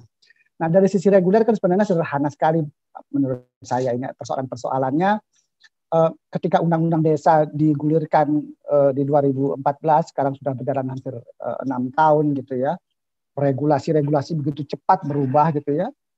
Kementerian Dalam Negeri keluarkan lebih dari 20-an regulasi eh, Permendagri-nya, Kemendes juga demikian gitu ya. Dua kelembagaan ataupun kementerian yang memang ditugaskan untuk mengawal uh, uh, desa gitu, pemerintah desa gitu ya. Nah, kecepatan perubahan regulasi ini tidak diikuti, tidak diimbangi dengan kecepatan penguatan kapasitas pemerintah desa untuk merespon regulasi-regulasi yang ada. Ini tantangan tersendiri bagi kita gitu ya di era uh, undang-undang desa ini. Kementerian Desa mungkin uh, mendapatkan privilege menurut saya gitu ya karena menyedi bisa menyediakan langsung pasukan yang bernama pendamping desa untuk mengawal penguatan kapasitas pemerintah desa khususnya dari sisi pemberdayaan gitu ya. Nah, walaupun orang desa bilang Pak kami tidak pusing itu yang penting mendampingi desa itu semua pertanyaan akan kami sampaikan ke mereka. Walaupun di awal-awal pendamping desa bilang enggak itu tugasnya kalau urusan yang ini nih pemerintah Kementerian Dalam Negeri punya tugas tuh. Kami tidak bisa jawab kami belum mendapatkan kekuatan kapasitas tentang itu. Itu tantangan tantangan di awal. Nah Kementerian Dalam Negeri tidak punya pasukan untuk melakukan penguatan kapasitas. Ketika penguatan pemerintah desa dipilah dua mulai pemberdayaan dan pemerintahan. Pemberdayaannya oke ada pendamping desa ke pemerintahannya tidak punya orang Nah, idenya muncul kemudian di 2015 itu eh, Pak Beni dan kawan-kawan Pak Agi dan seterusnya menggulirkan yang namanya pendamping teknis pemerintah desa yaitu aparatur uh, di kecamatan ya dari orang kecamatan ini uh, pegawai negeri sipil gitu ya di kecamatan yang punya uh, tugas tentu harus dengan melalui penguatan kapasitas untuk menguatkan uh, pemerintah desa. Ini menurut saya terobosan baru eh, karena kalau mengandalkan penguatan kapasitas yang sentralistik ya mengadakan MOT TOT tentu ada keterbatasan di, di samping ada memang eh, plusnya gitu ya. Nah dengan jumlah desa yang segitu besar anggaran jelas pasti konstrainnya di, di mana-mana orang bilang konstrainnya anggaran gitu ya. Tetapi kan kita cari terobosan sekarang bagaimana caranya dengan anggaran yang ada terbatas itu maka uh, uh, bisa dilakukan penguatan kapasitas. Nah, menurut saya dan Kementerian Dalam Negeri, wajah terdepan Kementerian Dalam Negeri itu kan adalah pemerintah kecamatan sebenarnya yang punya tugas-tugas korbinwas, koordinasi, pembinaan dan pengawasan. Kenapa itu nggak dikuatkan gitu? Nah, itu ide awalnya. Muncullah isi PTPD itu. Walaupun tantangannya kemudian kecamatan sudah terlalu lama tidur. Kalau kalau, boleh jujur saya bilang, dulu dulu kecamatan itu adalah tempat orang-orang dibuang gitu kan.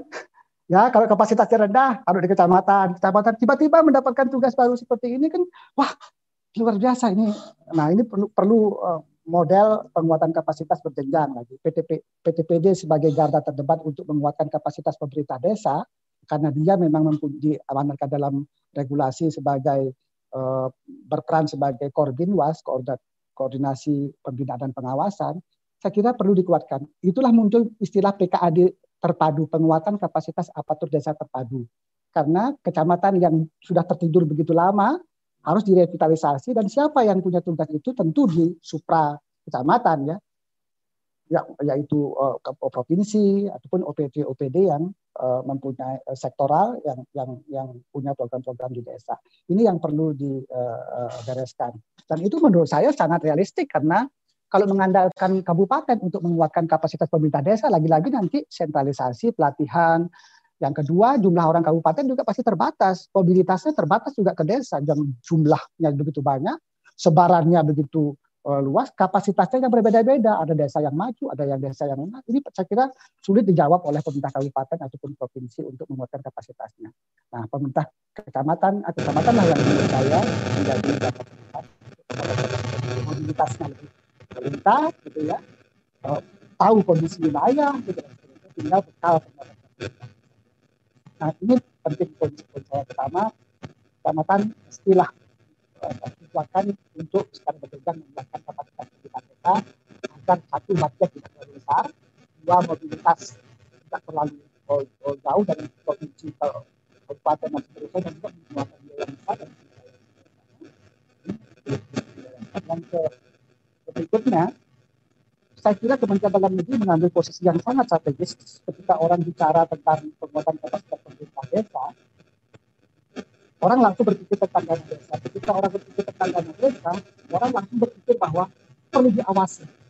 Dan mulailah kerjasama dengan BNI, dengan kepolisian, dan yang sifatnya untuk pengawasan. Orang lupa pembinaannya. Gitu. Proses pembinaannya ini kan sebenarnya menjadi tanggung jawab orang kita semua, kemudian ya kita sayur-sayur gitu ya bersama-sama untuk mengembangkan tingkat desa. Ya.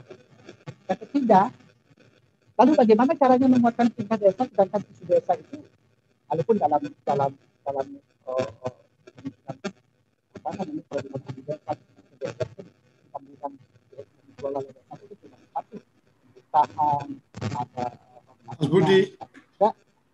Audionya agak ini ya? colokan kabel, colokannya kayaknya kayak ini. Oke, okay. Mas Betul, bagaimana? Masih ada dengung-dengung. Kabelnya kurang, anu, ya. Gimana Mas Betul? Nah, sekarang oke. Okay. Ya. Ya, kayak tadi itu bekerja silo-silo tadi itu orang sibuk dengan pengawasannya lupa pembinaannya. Walaupun melakukan pembinaan, pembinaan masih sentralis.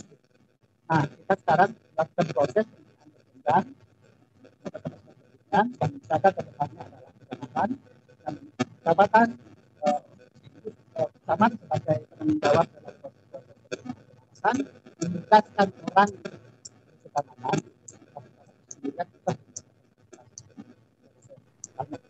itulah yang kemudian disebut dengan teknis yang menjadi naik naik turun mas audionya mas halo Ah, ya. Oke. Okay.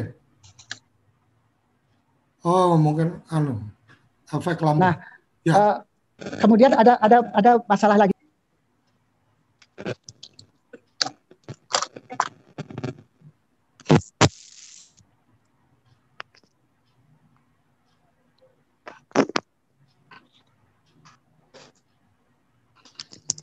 Mas Kaca bagaimana nih? Uh, ini keren udah kayak youtuber Iya, yang tadi. Iya, itu, itu kayak, Lah, lah, kayak lah, lah. pakai kru saya kalau itu udah. udah pasti keren kalau ini. Lanjut, Ya, lanjut. ya, lanjut. ya. Nah, itulah kemudian uh, kita sebut dengan PTPD untuk menguatkan kapasitas uh, uh, uh, pemerintah desa. Ini tangan kanannya Kemendagri, khususnya di kecamatan untuk menguatkan kapasitas desa. Pertanyaannya sekarang adalah urusan desa itu bukan dalam kenyataan di lapangan, tidak hanya urusannya Kementerian Dalam Negeri dan Kementerian uh, Desa nih, ada isu-isu sektoral yang ada di di di desa kayak kasus sekarang misalkan kesehatan, pendidikan dan seterusnya itu. Nah sisi lain, Pak siapa yang bisa menggerakkan orang-orang ini untuk ikut menguatkan kapasitas pemerintah desa dalam isu-isu tersebut? Camat nggak Hmm. bisa sama-sama UPD itu itu.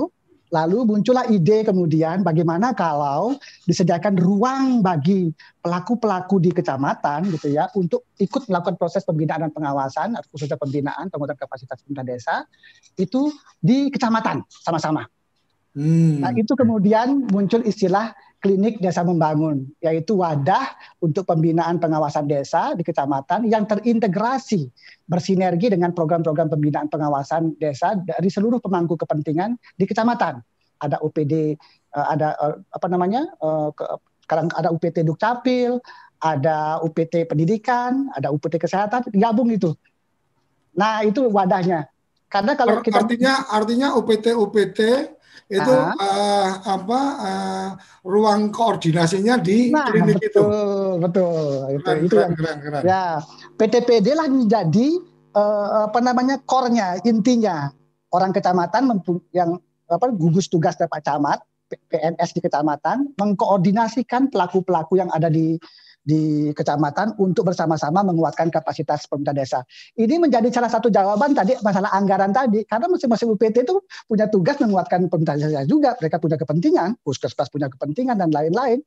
Kalau itu dikumpulkan duitnya banyak sekali, Mas Koco. Saya kasih contoh sekarang. Kami baru eh, kunjungan dua hari yang lalu di eh, Lombok Utara. Itu dihitung jumlah pendamping UPT dari UPT UPT itu di kecamatan jumlahnya 30-an. Gila nggak itu? 30. Tetapi kalau mereka bekerja sendiri-sendirian, nggak ada daya ungkitnya. Tapi kalau digabungkan jadi satu, ah ini luar biasa. Itulah kemudian menjadi yang kita sebut dengan di KDM ini orang-orang yang dititipkan oleh UPT di kecamatan bersama PT-PT itu menjadi fasilitator belajar. Dia yang memfasilitasi penguatan aparatur pemerintah desa. Isunya tentang A, B, C, ah, sektoral yang masuk. Tetapi proses fasilitasinya, PTPD punya keahlian karena dia dididik oleh Kementerian Dalam Negeri, teknik-teknik fasilitasi, dan seterusnya itu. Jadi delivery-nya itu PTPD punya urusan, tapi kontennya sektoral-sektoral itu di sana. Nah, itu yang dilakukan sekarang. Nah, dalam masa pandemi bagaimana nih kalau begitu dilakukan? Sedangkan mobilitas terbatas, justru PTPD dan KDM adalah salah satu jawaban di samping e-learning tadi. Karena tidak semua desa punya ka- kapasitas tadi jaringan internet yang memadai dan seterusnya. Belum lagi mereka ga- gaptek juga kan gitu ya. Jadi ini harus dikolabor di, dielaborasi nih pertemuan Jadi- tatap muka. Jadi di, di klinik bisa jadi kelas ketika kemudian Benar. ada ada online ngumpul di Iya. situ mengikuti kan gitu ya. Benar Mas Koco itu itu Mas Iya. Jadi ketika kemarin ada pandemi itu, jadi PTPD bersama teman-teman kesehatan dari puskesmas dan seterusnya menjadi fasilitator belajar. Tetapi kalau daerah-daerah beberapa desa daerah merah, mereka nggak bisa berkunjung ke lapangan. Maka Hmm. di, kan- di kantor klinik mereka melakukan proses e-learning di situ. Ya. Jadi ada ada Zoom, teman sebelah ada teman-teman kesehatan, teman-teman PTPD memandu dan seterusnya dan proses-proses itu bisa berjalan termasuk kemudian ketika di pandemi itu begitu ada banyak sekali regulasi dan membuat desa pusing-pusing gitu ya Betul, ada yang betul, desa bilang ngapain lagi nih kementerian-kementerian tuh kirim eh, regulasi itu banyak tapi nggak nggak ngirim orang lalu siapa yang bisa menerjemahkan regulasi-regulasi yang segitu banyak ini gitu ya Gagap lah mereka. ketakutan ya, ketakutan mau ngikutin apa enggak gitu kan. Ya. Malah pura-pura- mereka pikir budak-budak tidak tahu aja lah Ah, sekalian. pra- ada pra- alasan. belum dengar jadi nggak aja. itu alasan Mas Koco. Tapi dan syukurlah kemudian KDM dan PTPD ini menurut saya di tempat saya ya saya nggak tahu tempat lain, tapi menjadi jawaban terhadap proses-proses bagaimana mereka dengan cepat merespon regulasi yang ada, melakukan melakukan perubahan APBDes dan itu didampingi oleh PTPD dan kontennya tentang kesehatannya itu itu orang kesehatan teman-teman puskesmas puskesmas. Jadi apa apa yang dibiayai terkait dengan COVID misalkan teman-teman PTPD mungkin nggak terlalu familiar dengan itu isu-isu itu kan apa nih yang harus dibiayai. Nah teman-teman kesehatan ngasih tahu ini ini Pak seharusnya dititip di, di, di anggaran APBDes itu. Pertanyaannya kemudian teman-teman PTPD menyediakan rumahnya. Oke, itu yang tadi disebutkan kegiatan-kegiatan itu bisa masuk dalam nomenklatur yang mana uh, dalam uh, uh, di APBDes itu. Dengan uh, Permendagri yang baru Permendagri 20 itu tentang keuangan desa yang di tadi Mbak, Mbak, Mbak Rina sampaikan isu-isu yang di tema-tema besar yang dikuatkan oleh kapasitas uh, dalam penguatan kapasitas pemerintah desa kan salah satunya ya keuangan desa itu. Nah, jadi kolaborasinya begitu menurut saya apik sekali waktu itu. Sehingga uh, di Kabupaten uh, Lombok Timur dan Bima itu proses perubahan APBDes itu betul-betul tepat waktu. Hmm, okay. Sesuai dengan di, uh, diharap uh, uh, masa COVID itu harus selesai tanggal sekian, itu betul-betul tepat waktu. Dan itu mendapatkan apresiasi dari Pak Bupati waktu Ibu Bupati kalau di Bima dan di Lombok Timur itu Bapak Bupati memberikan apresiasi. Kemudian bilang kalau begitu semua lokasi-lokasi yang ada kecamatan yang ada di uh, Lombok Timur dan Bima harus bentuk PTPD itu. gitu. Jadi, jadi model ya. Jadi model tuh. Ya. Dan KDM-nya itu menjadi model untuk elaborasi sektoral bisa masuk ke pem, ke ke, ke penggunaan pemerintah desa. Nah, sekarang kita perkuat lagi dengan Pak, betul kalau uh, kecamatan bisa menguatkan desa, uh, tetapi ada desa yang nggak mau lagi dikuatkan oleh camat. Kenapa begitu? Pak, kami sudah tahu ilmu yang tentang itu ada desa-desa lain yang enggak. Jadi ada ketimpangan antar desa ini. Desa yang jago banget, ada yang desa yang masih lemah. Nggak mungkin melakukan pelatihan-pelatihan yang bergabung jadi satu. Itu kemudian PTPD dan KDM membuat ide uh, dengan dari Kementerian Dalam Negeri ada di dalam PKAD terpadu itu ada kegiatan yang namanya PBMAD, pembelajaran mandiri aparatur desa. Jadi desa berhak untuk menguatkan kapasitas pemerintah desa isu-isunya apa dengan mengajukan kemudian permintaan kepada KDM itu Klinik Desa Pembangunan PTPD untuk dikuatkan isu itu khusus desanya. Mereka artinya akan, artinya memberikan layanan by request. Oh kami iya. butuh tentang ini kemudian oke. Okay.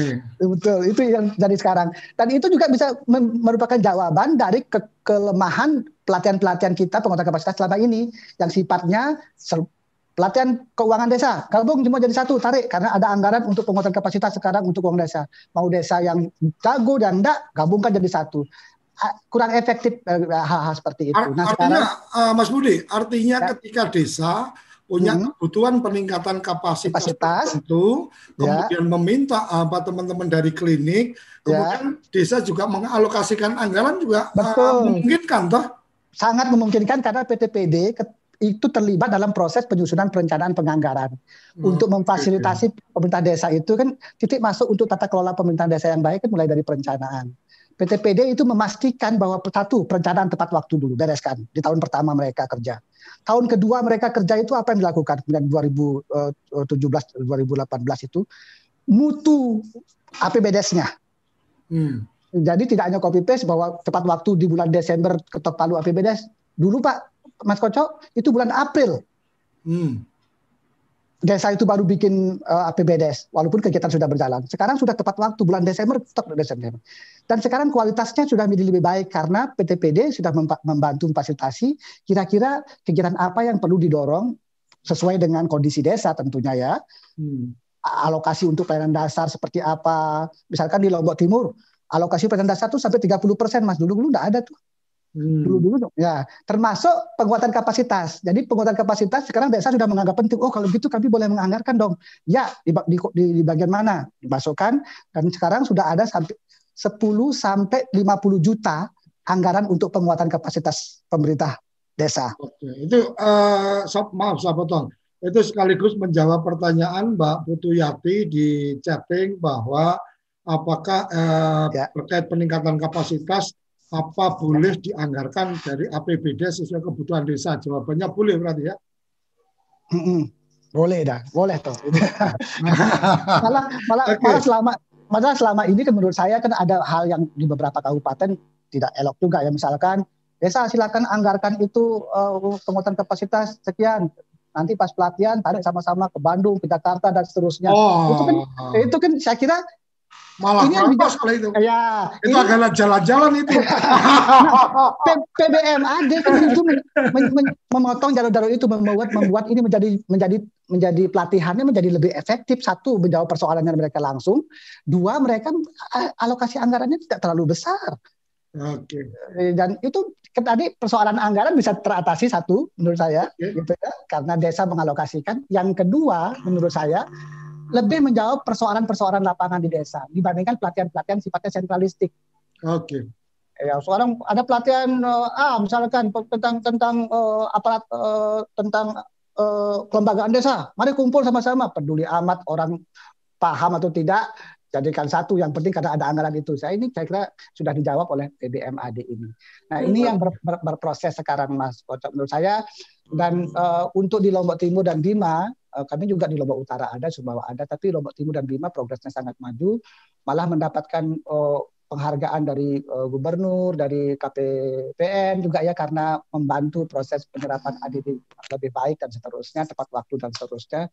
Dan ini menjadi model. Nah sekarang tinggal eh, tadi mengadvokasi menjadi menjadi kebijakan daerah supaya proses-proses ini bisa terlembaga gitu ya dan meringankan pemerintah kabupaten, meringankan pemerintah provinsi, meringankan pemerintah pusat dalam proses-proses penguatan kapasitas menurut saya gitu. Artinya Dan- banyak pihak sebenarnya yang sama-sama pengen membantu sehingga Membantu. menjadikan ringan. Ini hanya masalah bagaimana kita berkomunikasi dan berkoordinasi. Kira-kira Iya, kayak gitu ya, Mas gitu. Budi. Ya, simpulnya menurut saya simpulnya kecamatan karena semua muaranya masuk ke kecamatan. Tinggal Oke. sekarang kapasitas Pak Camat melakukan me- me- me- menjalankan fungsi korbinwas yaitu koordinasi eh, pembinaan dan pengawasan dan itu memang di, di- diatur dalam regulasi bahwa kecamatan punya tugas-tugas untuk itu. Saya rasa begitu Mas Kocok Oke. yang bisa saya sampaikan. Jadi sudah ada yang resen, tapi karena saya perhatikan uh, Pak Beni ini sudah Iya. sudah sangat mengikuti sekali dan ada yang harus disampaikan dan dan Ya. ini agendanya akan menjadi menarik ketika apa mungkin dengan uh, keberadaan Pak Beni sekarang gitu kan untuk bagaimana mengkoordinasikan apa teman-teman camat dan seterusnya ini akan menjadi percepatan Ya. yang lebih luar biasa. Maka Pak Beni kalau kemarin saya masih panggil Mas Mas ini sekarang udah Pak Kapus ya. Terima kasih Pak Pak Koco, Eh, kerabat sahabat desa yang saya hormati, Pak Budi, eh, Ibu Rina, dan eh, Bapak Ibu yang lain. Eh, saya agak sulit Pak Koco mau memulai dari mana ini, karena eh, banyak hal tadi sudah disampaikan oleh Ibu Rina, strategi eh, pengembangan kapasitas aparatur desa eh, khususnya dalam masa pandemi COVID-19 ini. Kemudian eh, dipertajam lagi tadi oleh Pak Budi eh, dengan praktek-praktek yang dilaksanakan di Nusa Tenggara Barat. Ada empat kabupaten. Eh, tapi eh, izinkan saya menyampaikan beberapa informasi eh, pada malam hari ini. Em, yang pertama adalah konsep pengembangan kapasitas aparatur desa itu eh, sudah kita persiapkan di Bina Pemerintahan Desa sejak tahun 2015. Sejak tahun 2015 eh, secara bertahap eh, konten-konten dari konsep itu sudah mulai kita em, laksanakan. Tadi di paparan Ibu Rina juga sudah menggambarkan bagaimana penyiapan penyiapan eh, tenaga pelatih secara cascading, secara berjenjang. Hmm. Mulai dari menyiapkan tenaga pelatih di pusat, kemudian di provinsi, di kabupaten, eh, baik melalui Master of Trainer eh, maupun eh, Training of Trainer. Jadi itu yang sudah kita lihatkan. Eh, dan juga diakhiri dengan sertifikasi. Saya kalau tidak salah angka eh, sudah dekat 350 orang itu yang disertifikasi kemudian yang ikut MOT itu juga sudah sudah sangat banyak. Uh, kemudian demikian juga yang ikut uh, eh, TOT. Kalau hitung itu sudah lebih dari 4.000 lebih kalau saya sudah dekat sudah dekat 6.000 kalau saya tidak salah. Baik yang MOT dan untuk TOT. Nah, ini ini sebenarnya uh, modal awal, modal awal uh, Pak Suryo uh, bagi Kementerian Dalam Negeri dan pemerintah daerah untuk bisa secara terpadu. Nah, ini yang masuk dari bagian dari PKAD terpadu tadi untuk meningkatkan kapasitas uh, aparatur desa atau meningkatkan kapasitas lebih jauh daripada itu malah kita ingin meningkatkan kapasitas pemerintahan desa sesungguhnya karena di dalam konsep itu uh, di dalam grand design itu sebenarnya tujuannya ingin meningkatkan kapasitas pemerintahan desa.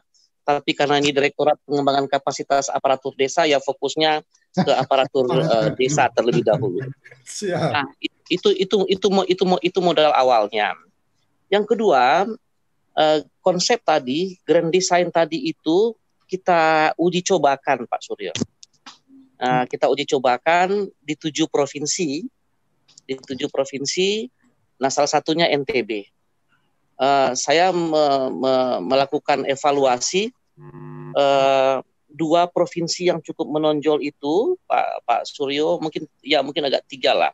Ada NTB Jawa Timur dan Jawa Tengah. Yang di tengah-tengah itu ada Aceh dan uh, Sumatera Selatan. Eh, maaf Sulawesi Selatan. Kemudian yang perlu kita dorong dengan muatan-muatan lokal ya, kearifan-kearifan lokal dan uniqueness tersendiri itu Papua dan dan Papua Barat. Jadi uh, tujuh, tujuh, tujuh provinsi ini yang menjadi lokasi pilot, lokasi uji coba kita untuk PKAD terpadu tadi itu. Itu uh, gambaran gambaran awal dan masing-masing wilayah provinsi dan masing-masing kabupaten di dalam provinsi itu mempunyai plus minus tersendiri Pak Surya. Ya. Yang ingin saya katakan adalah hmm. banyak ruang belajar yang bisa direplikasi oleh teman-teman di di kabupaten-kabupaten lain. Yeah. Ya. Uh, NTB tadi sudah disampaikan oleh Pak Budi, kemudian di Jawa Timur ada nilai plus tersendiri, Aceh juga punya keunikan tersendiri yang itu yang memang karena karena karena keberagaman kita dan hmm. kita tidak bisa memaksakan dalam satu pola yang sama. Hmm. Uh, jadi uh, one size is not fit for all. Ini yang kita kita kita ingin uh, kembangkan ke depan. Nah, uh, kemudian sekaligus juga ini uh, saya ingin merespon sedikit apa yang tadi katakan oleh Pak Andi Rizal ya. Uh, beliau mengangkat isu kolaborasi isu sinergitas. Ini sangat baik sekali Pak Pak Suryo. Uh, sebenarnya eh, praktek-praktek yang sudah kita lakukan uh, di tujuh provinsi itu, uh, saya melihatnya sudah saatnya untuk di scaling up. Dan uh, kami di Kementerian Dalam Negeri cukup percaya diri untuk itu di scaling up. Uh, karena bisa dipelajari itu bisa dicontoh, bisa direplikasi itu menurut saya. Dan sudah ada uh, program sebenarnya kalau dulu kalau dulu PKAD terpadu itu saya belum berani menyebutnya sebagai program Pak Pak Pak Suryo, masih konsep. Tetapi hmm. uh, sejak 2019 uh, eh, kita persiapkan, kemudian di 2020 itu secara agreement sudah disepakati ada satu program yang kita siapkan bersama sebenarnya uh, dengan teman-teman di Kementerian Desa, dengan teman-teman di Bapenas, dengan teman-teman di uh, Menko PMK yang kita sebut dengan penguatan pemerintahan dan pembangunan desa. Hmm. Inilah wadah untuk berkolaborasi tadi Pak Pak Suryo. Ya, ya. Inilah ruang yang bisa kita gunakan bagaimana kekuatan di Kementerian Dalam Negeri untuk meningkatkan kapasitas pemerintahan desa disinergikan dengan sumber daya yang juga tidak kalah luar biasa di teman-teman di Kementerian Desa untuk sama-sama meningkatkan kapasitas desa secara keseluruhan. kalau di, di Kementerian Dalam Negeri bina pemerintahan desa itu untuk pemerintahan, untuk teman-teman di Kementerian Desa melalui uh, pendekatan-pendekatan pemberdayaan, uh, pembangunan dan uh, pembinaan kemasyarakatan, sedangkan uh, data kemudian monitoring evaluasi itu di manage oleh teman-teman dari Bappenas, kemudian koordinasinya oleh teman-teman di di Menko PMK. Ini wadah wadah wadah sebenarnya untuk bisa uh, berkolaborasi bersinergi satu satu dengan dengan yang lain. Terakhir Pak Suryo, uh, kita ikuti tadi penjelasan oleh Pak Budi ya. Uh, ide ini sebenarnya kita awali di tahun 2018. Yang saya maksud adalah um, pembina teknis pemerintahan desa yang notabene ini teman-teman di kecamatan tidak cukup jumlah dan tidak cukup uh, saya ulangi tidak cukup kuantitas dan tidak cukup kualitas untuk memfasilitasi aparatur pemerintah desa. Hmm. Itu dulu uh, apanya yang pertama, latar belakangnya yang pertama. Kenapa? Uh, sekarang mungkin kita punya dua atau tiga orang PTPD itu di kecamatan. Sementara desa di satu kecamatan itu bisa saja lebih dari 15. Bisa saja hmm. lebih dari 20. 20. Ya uh, mungkin ada 30. Dan tiga orang itu tidak akan cukup Pak Suryo untuk memfasilitasi, untuk mendampingi, untuk membina uh, aparatur pemerintah desa kita itu.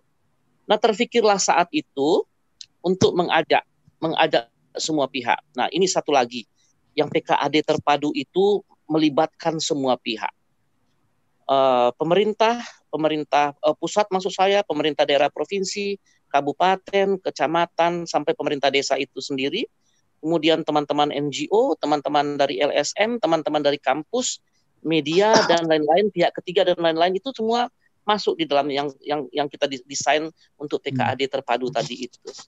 Nah, sehingga persoalan-persoalan apakah itu sumber daya manusia, apakah itu sumber daya anggaran bisa diatasi dengan kalau dengan kolaborasi masing-masing pihak tadi itu. Satu itu uh, keterbatasan kuantitas dan kualitas. Lebih jauh daripada itu, Pak Pak Suryo, tadi Pak Budi sudah mengatakan persoalan di desa itu tidak hanya soal governance, tidak hanya soal tata kelola pemerintahan desa, ada isu education, ada isu health, environment, leadership dan lain-lain sebagainya. Nah, tetapi pada saat yang sama kita ingin merangkul Pak Suryo. Kita ingin mengajak agar teman-teman sektor itu mulai mengenali desa saat ini. Hmm.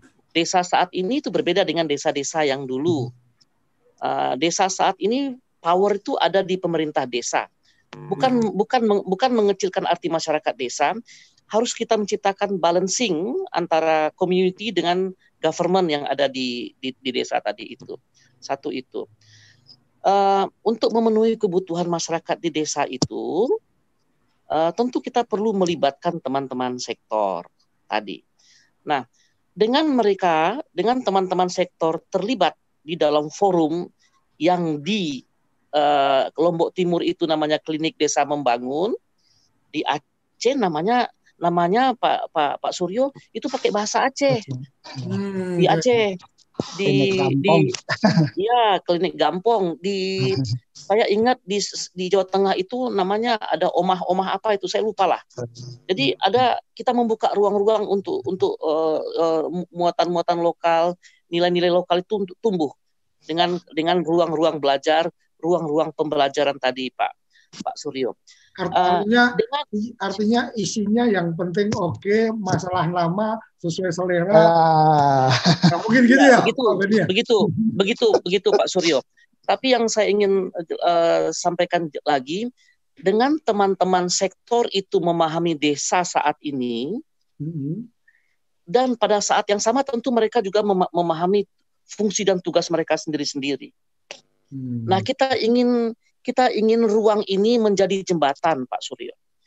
Ya, ya. Nah, ini startnya dari perencanaan dan penganggaran pembangunan, baik itu di tingkat desa dan di tingkat daerah.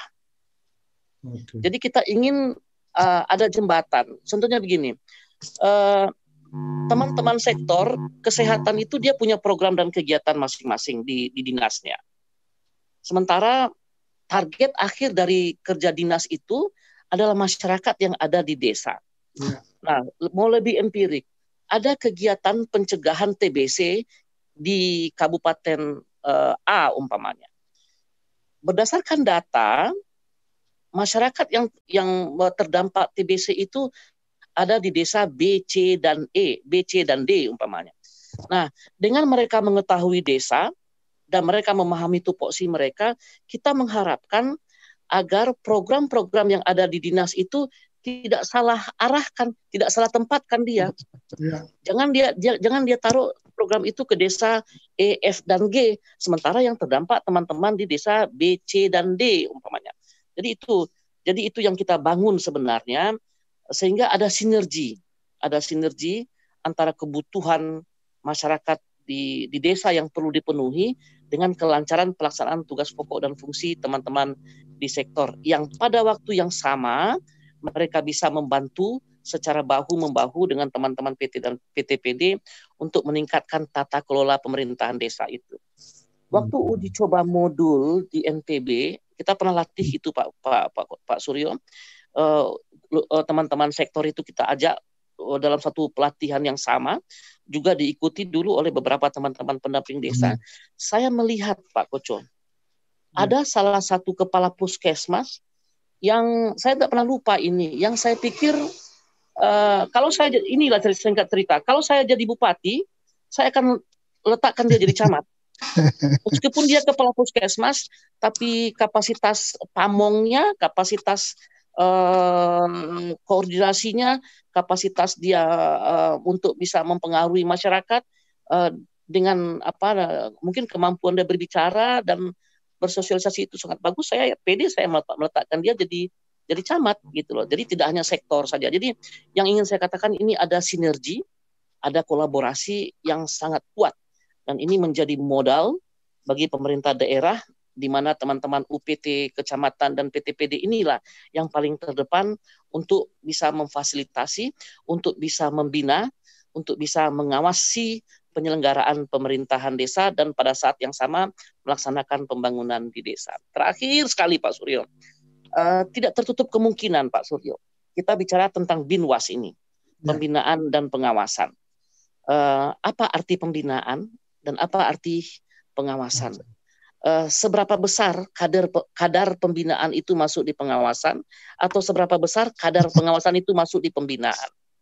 saya lagi punya ide juga kan, kan sekarang sudah pindah nih Pak Suryo jadi nggak bisa banyak lagi bermain di desa ini saya saya malah berpikir dan saya sudah sampaikan kepada teman-teman tidak tertutup kemungkinan ruang bagi teman-teman di kecamatan kita siapkan sebagai pejabat-pejabat fungsional untuk fasilitasi pemerintahan desa dan untuk menjadi pengawas penyelenggaraan pemerintahan desa.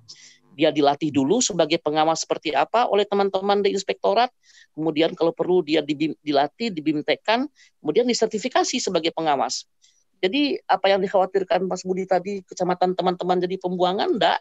Nah. Dia tidak tidak perlu jabatan struktural, jabatan ya. fungsional jadi pengawas itu akan lebih akan lebih luar luar biasa saya pikir itu barangkali Pak Suryo terlalu panjang juga komentarnya nggak banyak nanti teman-teman lain juga bisa berdiskusi dengan uh, narasumber dan uh, Mas Budi. Terima kasih banyak Pak Suryo atas kesempatannya. Oke, terima kasih. Terima kasih. Selamat malam. Ini, ini, ini luar biasa. Jadi uh, sebenarnya salah satu yang coba kita ingin dorong dalam program-program TV Desa itu adalah bagaimana apa inspirasi sukses dari teman-teman ini bisa kita ekspos sehingga kemudian eh, teman-teman di tempat lain menjadi melihat bahwa oh di kita bisa juga nih dibikin yang seperti ini dan seterusnya.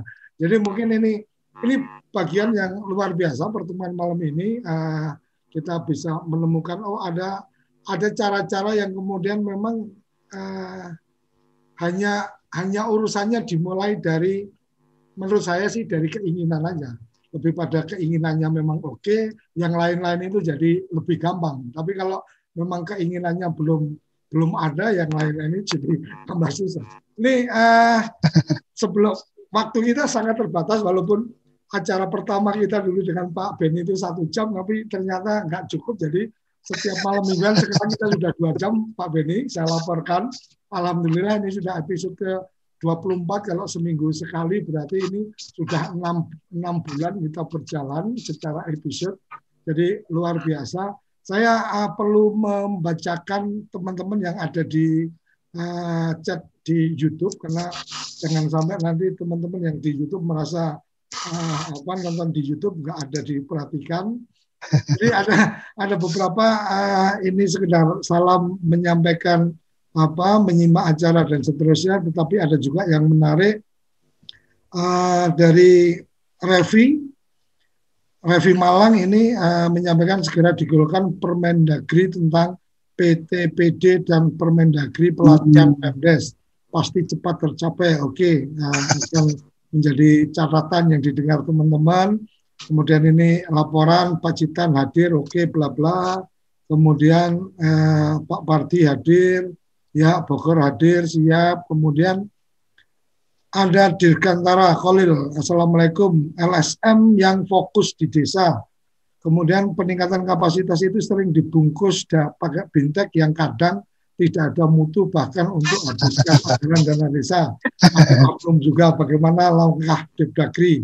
Oke, ini mungkin pengalaman saya dulu di tahun 2000 uh, eh, masih tahun 2008-an dan seterusnya pernah satu saat itu eh, acara-acara uh, dengan kemasan-kemasan seperti itu kemudian dari kementerian menyampaikan bahwa tidak ada dukungan dari kementerian sehingga teman-teman di daerah tidak perlu merasa itu menjadi wajib diikuti dan seterusnya. Mungkin itu bagian yang bisa di apa bisa dielaborasi ke depan atau bisa diperhatikan ke depan. Kemudian uh, tektokan ini Mas Mulyadi Boyolali dengan uh, Mas Zainal Abidin tentang apa peningkatan persyaratan menjadi perdes menjadi perangkat desa dan kades.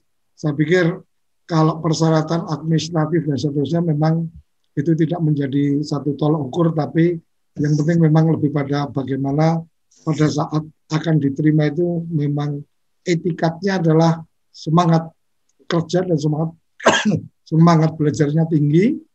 Kemudian oh ini terima kasih Pak Beni arsitek PTPD masih bersemangat concern.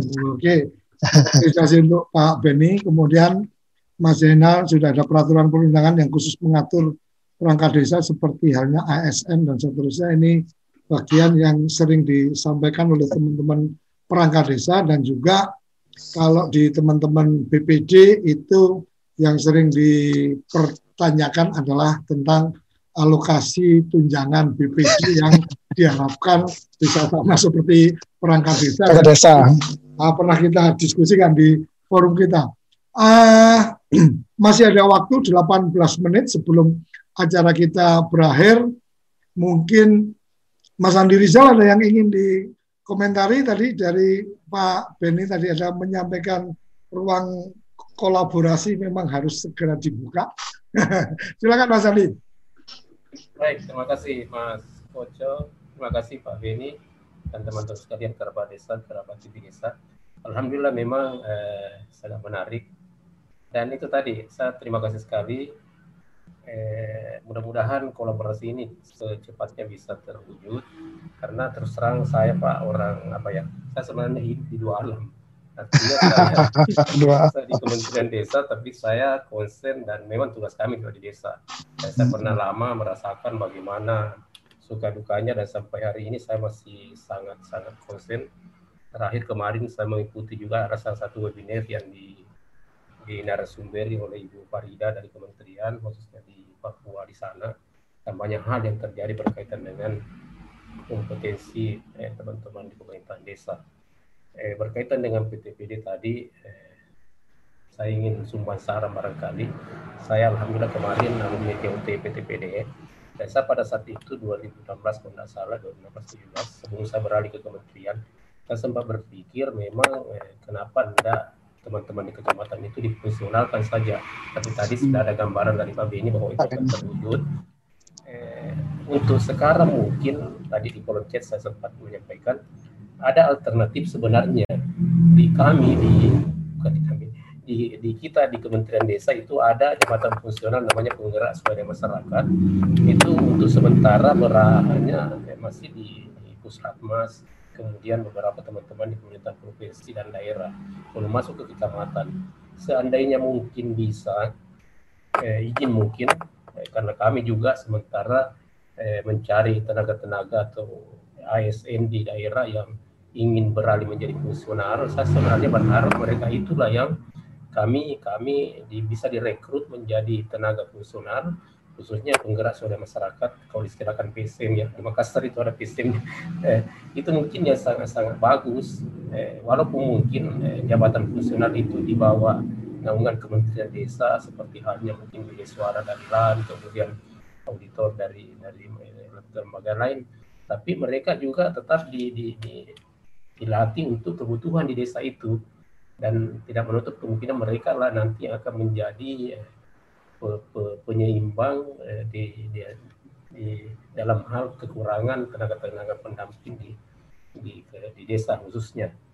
Kemudian tadi ada saya sempat baca di kolom chat itu eh, peningkatan kapasitas dianggarkan di APBDS sangat dimungkinkan dan di kalau saya tidak salah di struktur APBDS, APBDS itu dimungkinkan peningkatan kapasitas perangkat desa dan peningkatan kapasitas masyarakat. Jadi ada dua hal mungkin teman-teman desa perlu paham di situ. Ketika dia peningkatan kapasitas perangkat desa berarti harus ya, aparat desanya yang dilatih. Kalau dia peningkatan kapasitas eh, masyarakat berarti masyarakat yang dilatih. Itu sangat dimungkinkan dan dan narasumber yang dimungkinkan untuk itu ya dari dari kalangan eh, fungsional karena eh, regulasi di pemerintahan daerah sekarang kayak tidak dimungkinkan lagi pejabat struktural menjadi narsum di kegiatan-kegiatan peningkatan kapasitas. Nah itu yang kami lakukan selama ini alternatif-alternatif ini yang yang kami lakukan di, di tahun 2020 ini yang sangat-sangat sering kami lakukan dalam hal pendampingan mandiri namanya.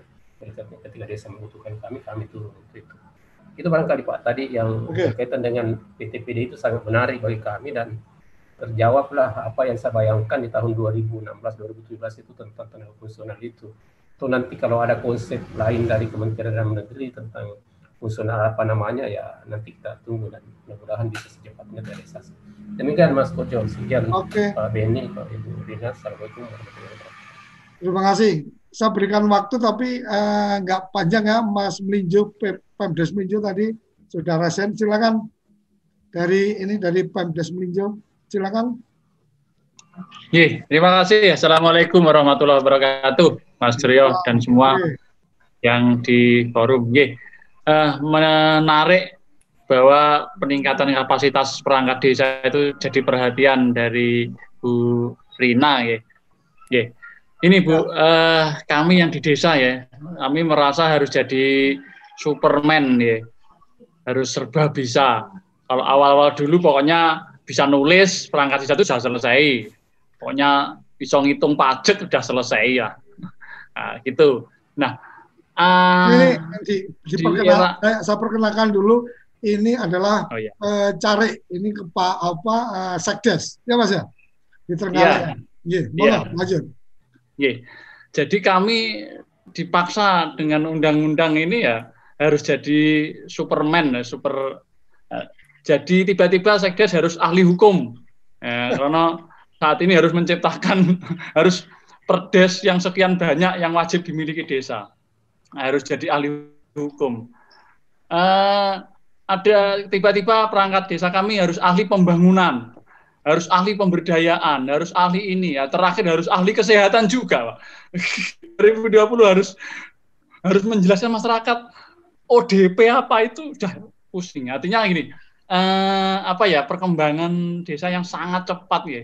Ini tadi yang saya bilang bahwa tapi harus jadi super semuanya itu loh. Sebenarnya ke, ke, ke kami semua ternyata ada tiba-tiba muncul program ini ya seluruh departemen ternyata kan uh, kementerian pun juga program-program yang dititipkan ke desa artinya yang apa ya istilahnya itu ya kami juga harus harus ikut bisa juga. Nah ini mohon dengan sangat ini memang harus jadi kontennya untuk apa pun perangkat desa harus dibekali ilmu yang cukup untuk bisa uh, melaksanakan tugas-tugasnya yang demikian demikian cepat perkembangannya. Mungkin monggo nanti regulasinya ya. itu tadi khusus bahwa artinya gini, uh, kalau mungkin tadi diberitakan sejak awal bahwa nasi uh, secara uh, keuangan mungkin kalau dari Kemendagri dan tidak mampu lah. Artinya ya mohon nanti bahwa ada regulasi yang yang katakanlah bukan hanya sunnah ya, yang mewajibkan desa harus menganggarkan sekian uh, persen dari itu untuk peningkatan itu. Dan itu nanti cukup difasilitasi di, di, di kabupaten lah. Kalau di kabupaten saya yakin dan itu mungkin ya kita di lebih ke mandiri misalkan desa ya wajib me, menganggarkan dirinya sendiri, mengundang siapa yang dianggap mampu untuk peningkatan itu itu dibebankan pada desa. Itu saya pikir kalau itu ada regulasi yang mewajibkan itu ya akan agak nututi lah dengan regulasi yang saat ini perkembangan desa harus harus jadi ahli segala itu tadi. Oke. Okay. Mungkin itu Mas Koco. Yeah, dari dari desa suara yang.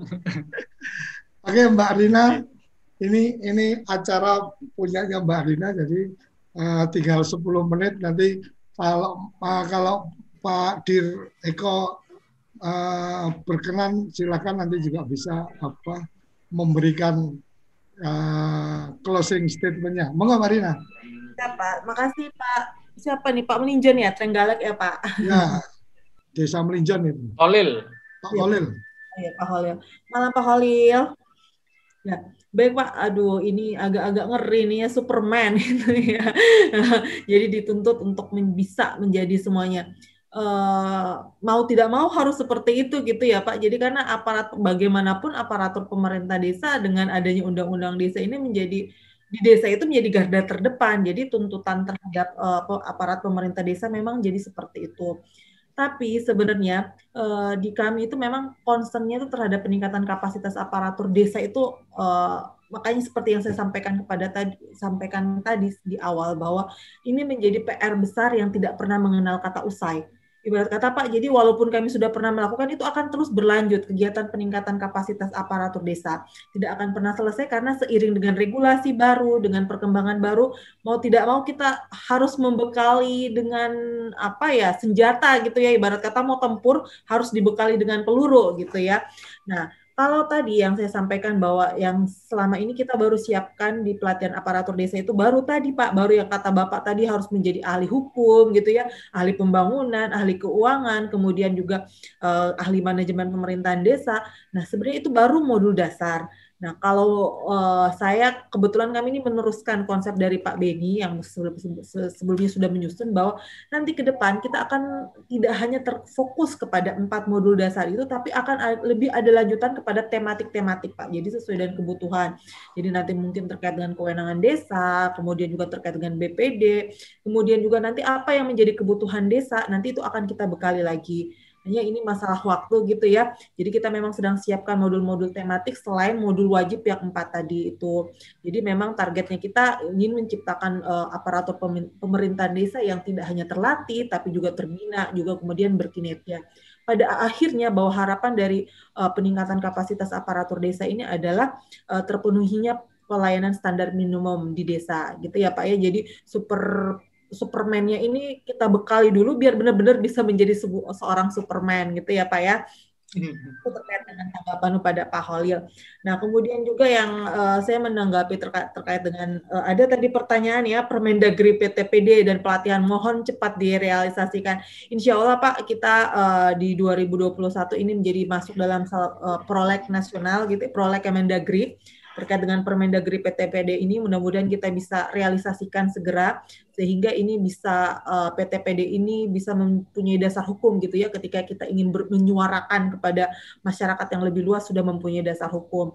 Jadi memang ini konsep PTPD sudah namanya duluan gitu ya yang sudah bergema ke mana-mana tapi dasar hukumnya belum ada. Jadi ini menjadi tugas besar sebenarnya kami.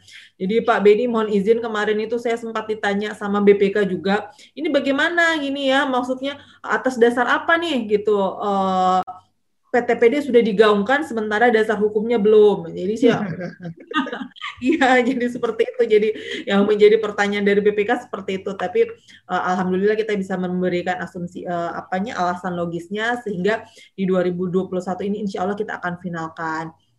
Dan ini sebenarnya menjawab gitu ya, ini menjadi cita-cita Pak Beni dulu di awal 2017 gitu ya sama Pak Direktur Pak Andi Oni waktu itu uh, ingin memberikan reward gitu ya kepada aparatur pemerintah kecamatan kan alasannya ketika mereka ingin melakukan pembinaan asun alasannya dananya terbatas gitu ya. Jadi kita sebenarnya harapannya nih dulu cita-cita awalnya dari pembentukan PTBD ini bagaimana ingin memberikan uh, insentif gitu ya sehingga lebih menjadi uh, trigger kepada mereka menjadi pemicu semangat eh, aparatur pemerintah kecamatan itu dalam melakukan fungsi binwas.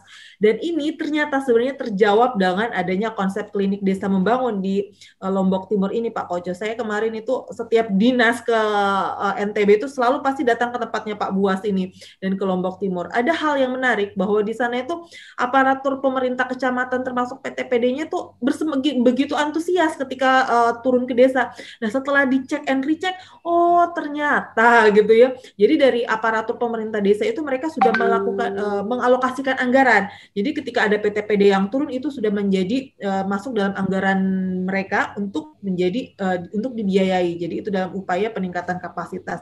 Dan ini ternyata menjadi hal yang menarik karena menjadi pemicu. Jadi dengan adanya insentif yang disediakan oleh pemerintah desa itu bisa menjadi pemicu semangat buat pemerintah kecamatan untuk melakukan fungsi binwasnya.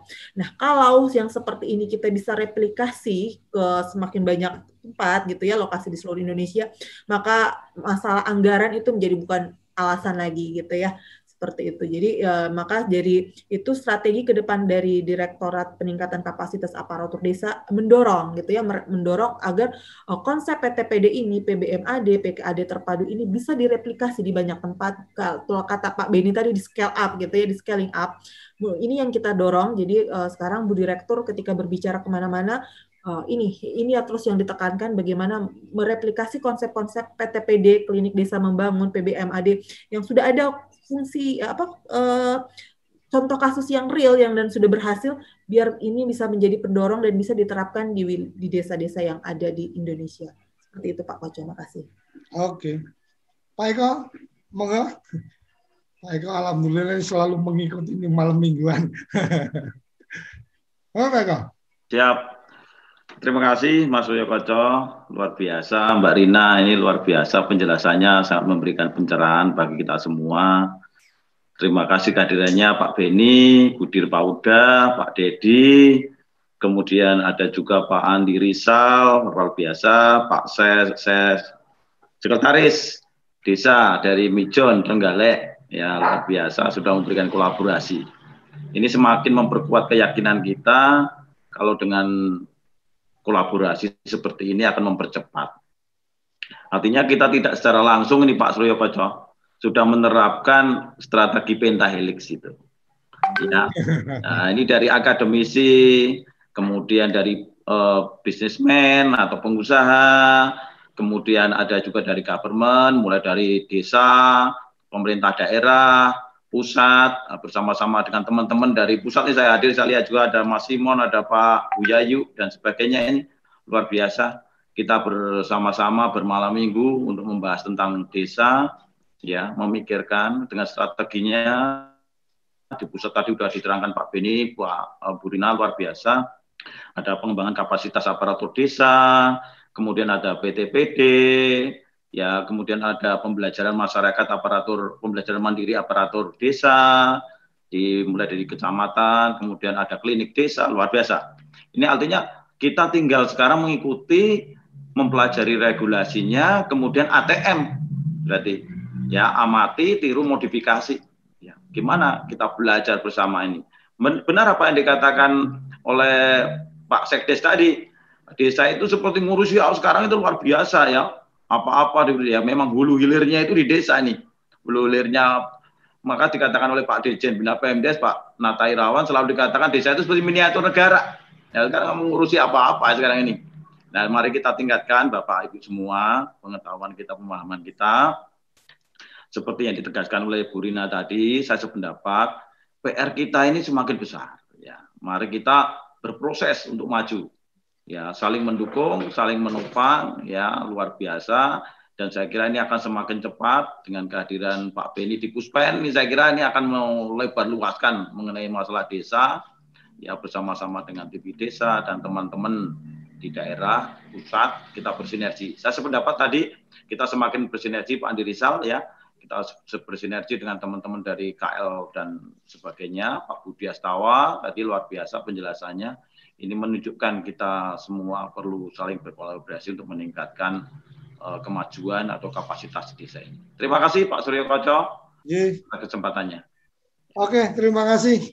Sampai kita di penghujung acara, jadi mungkin titip pesan saya ke Mbak Rina, modul-modul yang sudah siap kalau dalam bentuk audiovisual saya pikir bisa segera dipublish apa di channel eh, Kementerian Dalam Negeri di Bina karena channelnya juga sudah siap.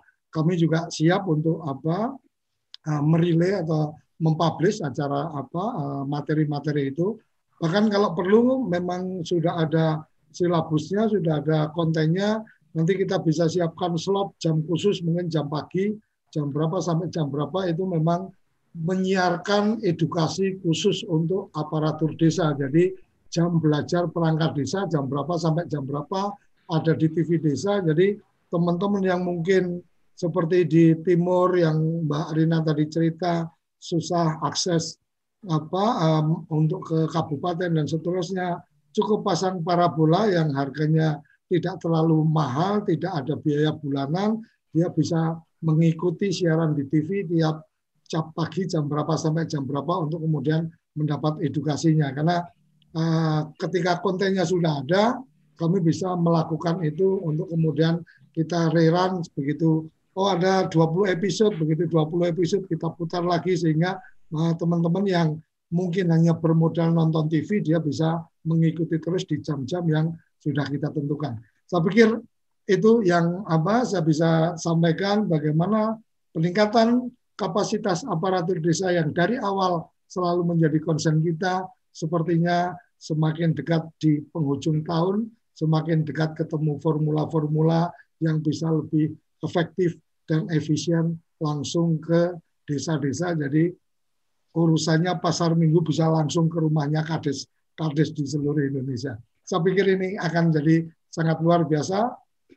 Terima kasih Mbak Rina yang sudah berkenan apa menjadi pematik diskusi kita malam mingguan ini. Terima kasih Pak Beni yang sudah kasih, kasih memulai Pak. malam mingguan kita. Jadi kalau tanpa Pak Beni, saya nggak tahu apakah ada malam mingguan karena yang menentukan malam minggu juga Pak Beni. Salam hormat kasih, saya untuk Pak Beni. Terima kasih Pak Dir Eko yang apa selalu semangat untuk mengingatkan teman-teman untuk mengisi acara kita supaya malam mingguannya tidak bolong lagi kan gitu. Terima kasih untuk semua kerabat desa Indonesia. Terima kasih yang sudah mengikuti acara ini dan mari sama-sama kita memuliakan desa, mengarustamakan desa dengan semangat membawa desa menjadi lebih bahagia, sejahtera. Sampai di sini kita akan ketemu malam mingguan desa di minggu depan. Sampai jumpa. Salam bahagia kerabat desa Indonesia. Terima kasih.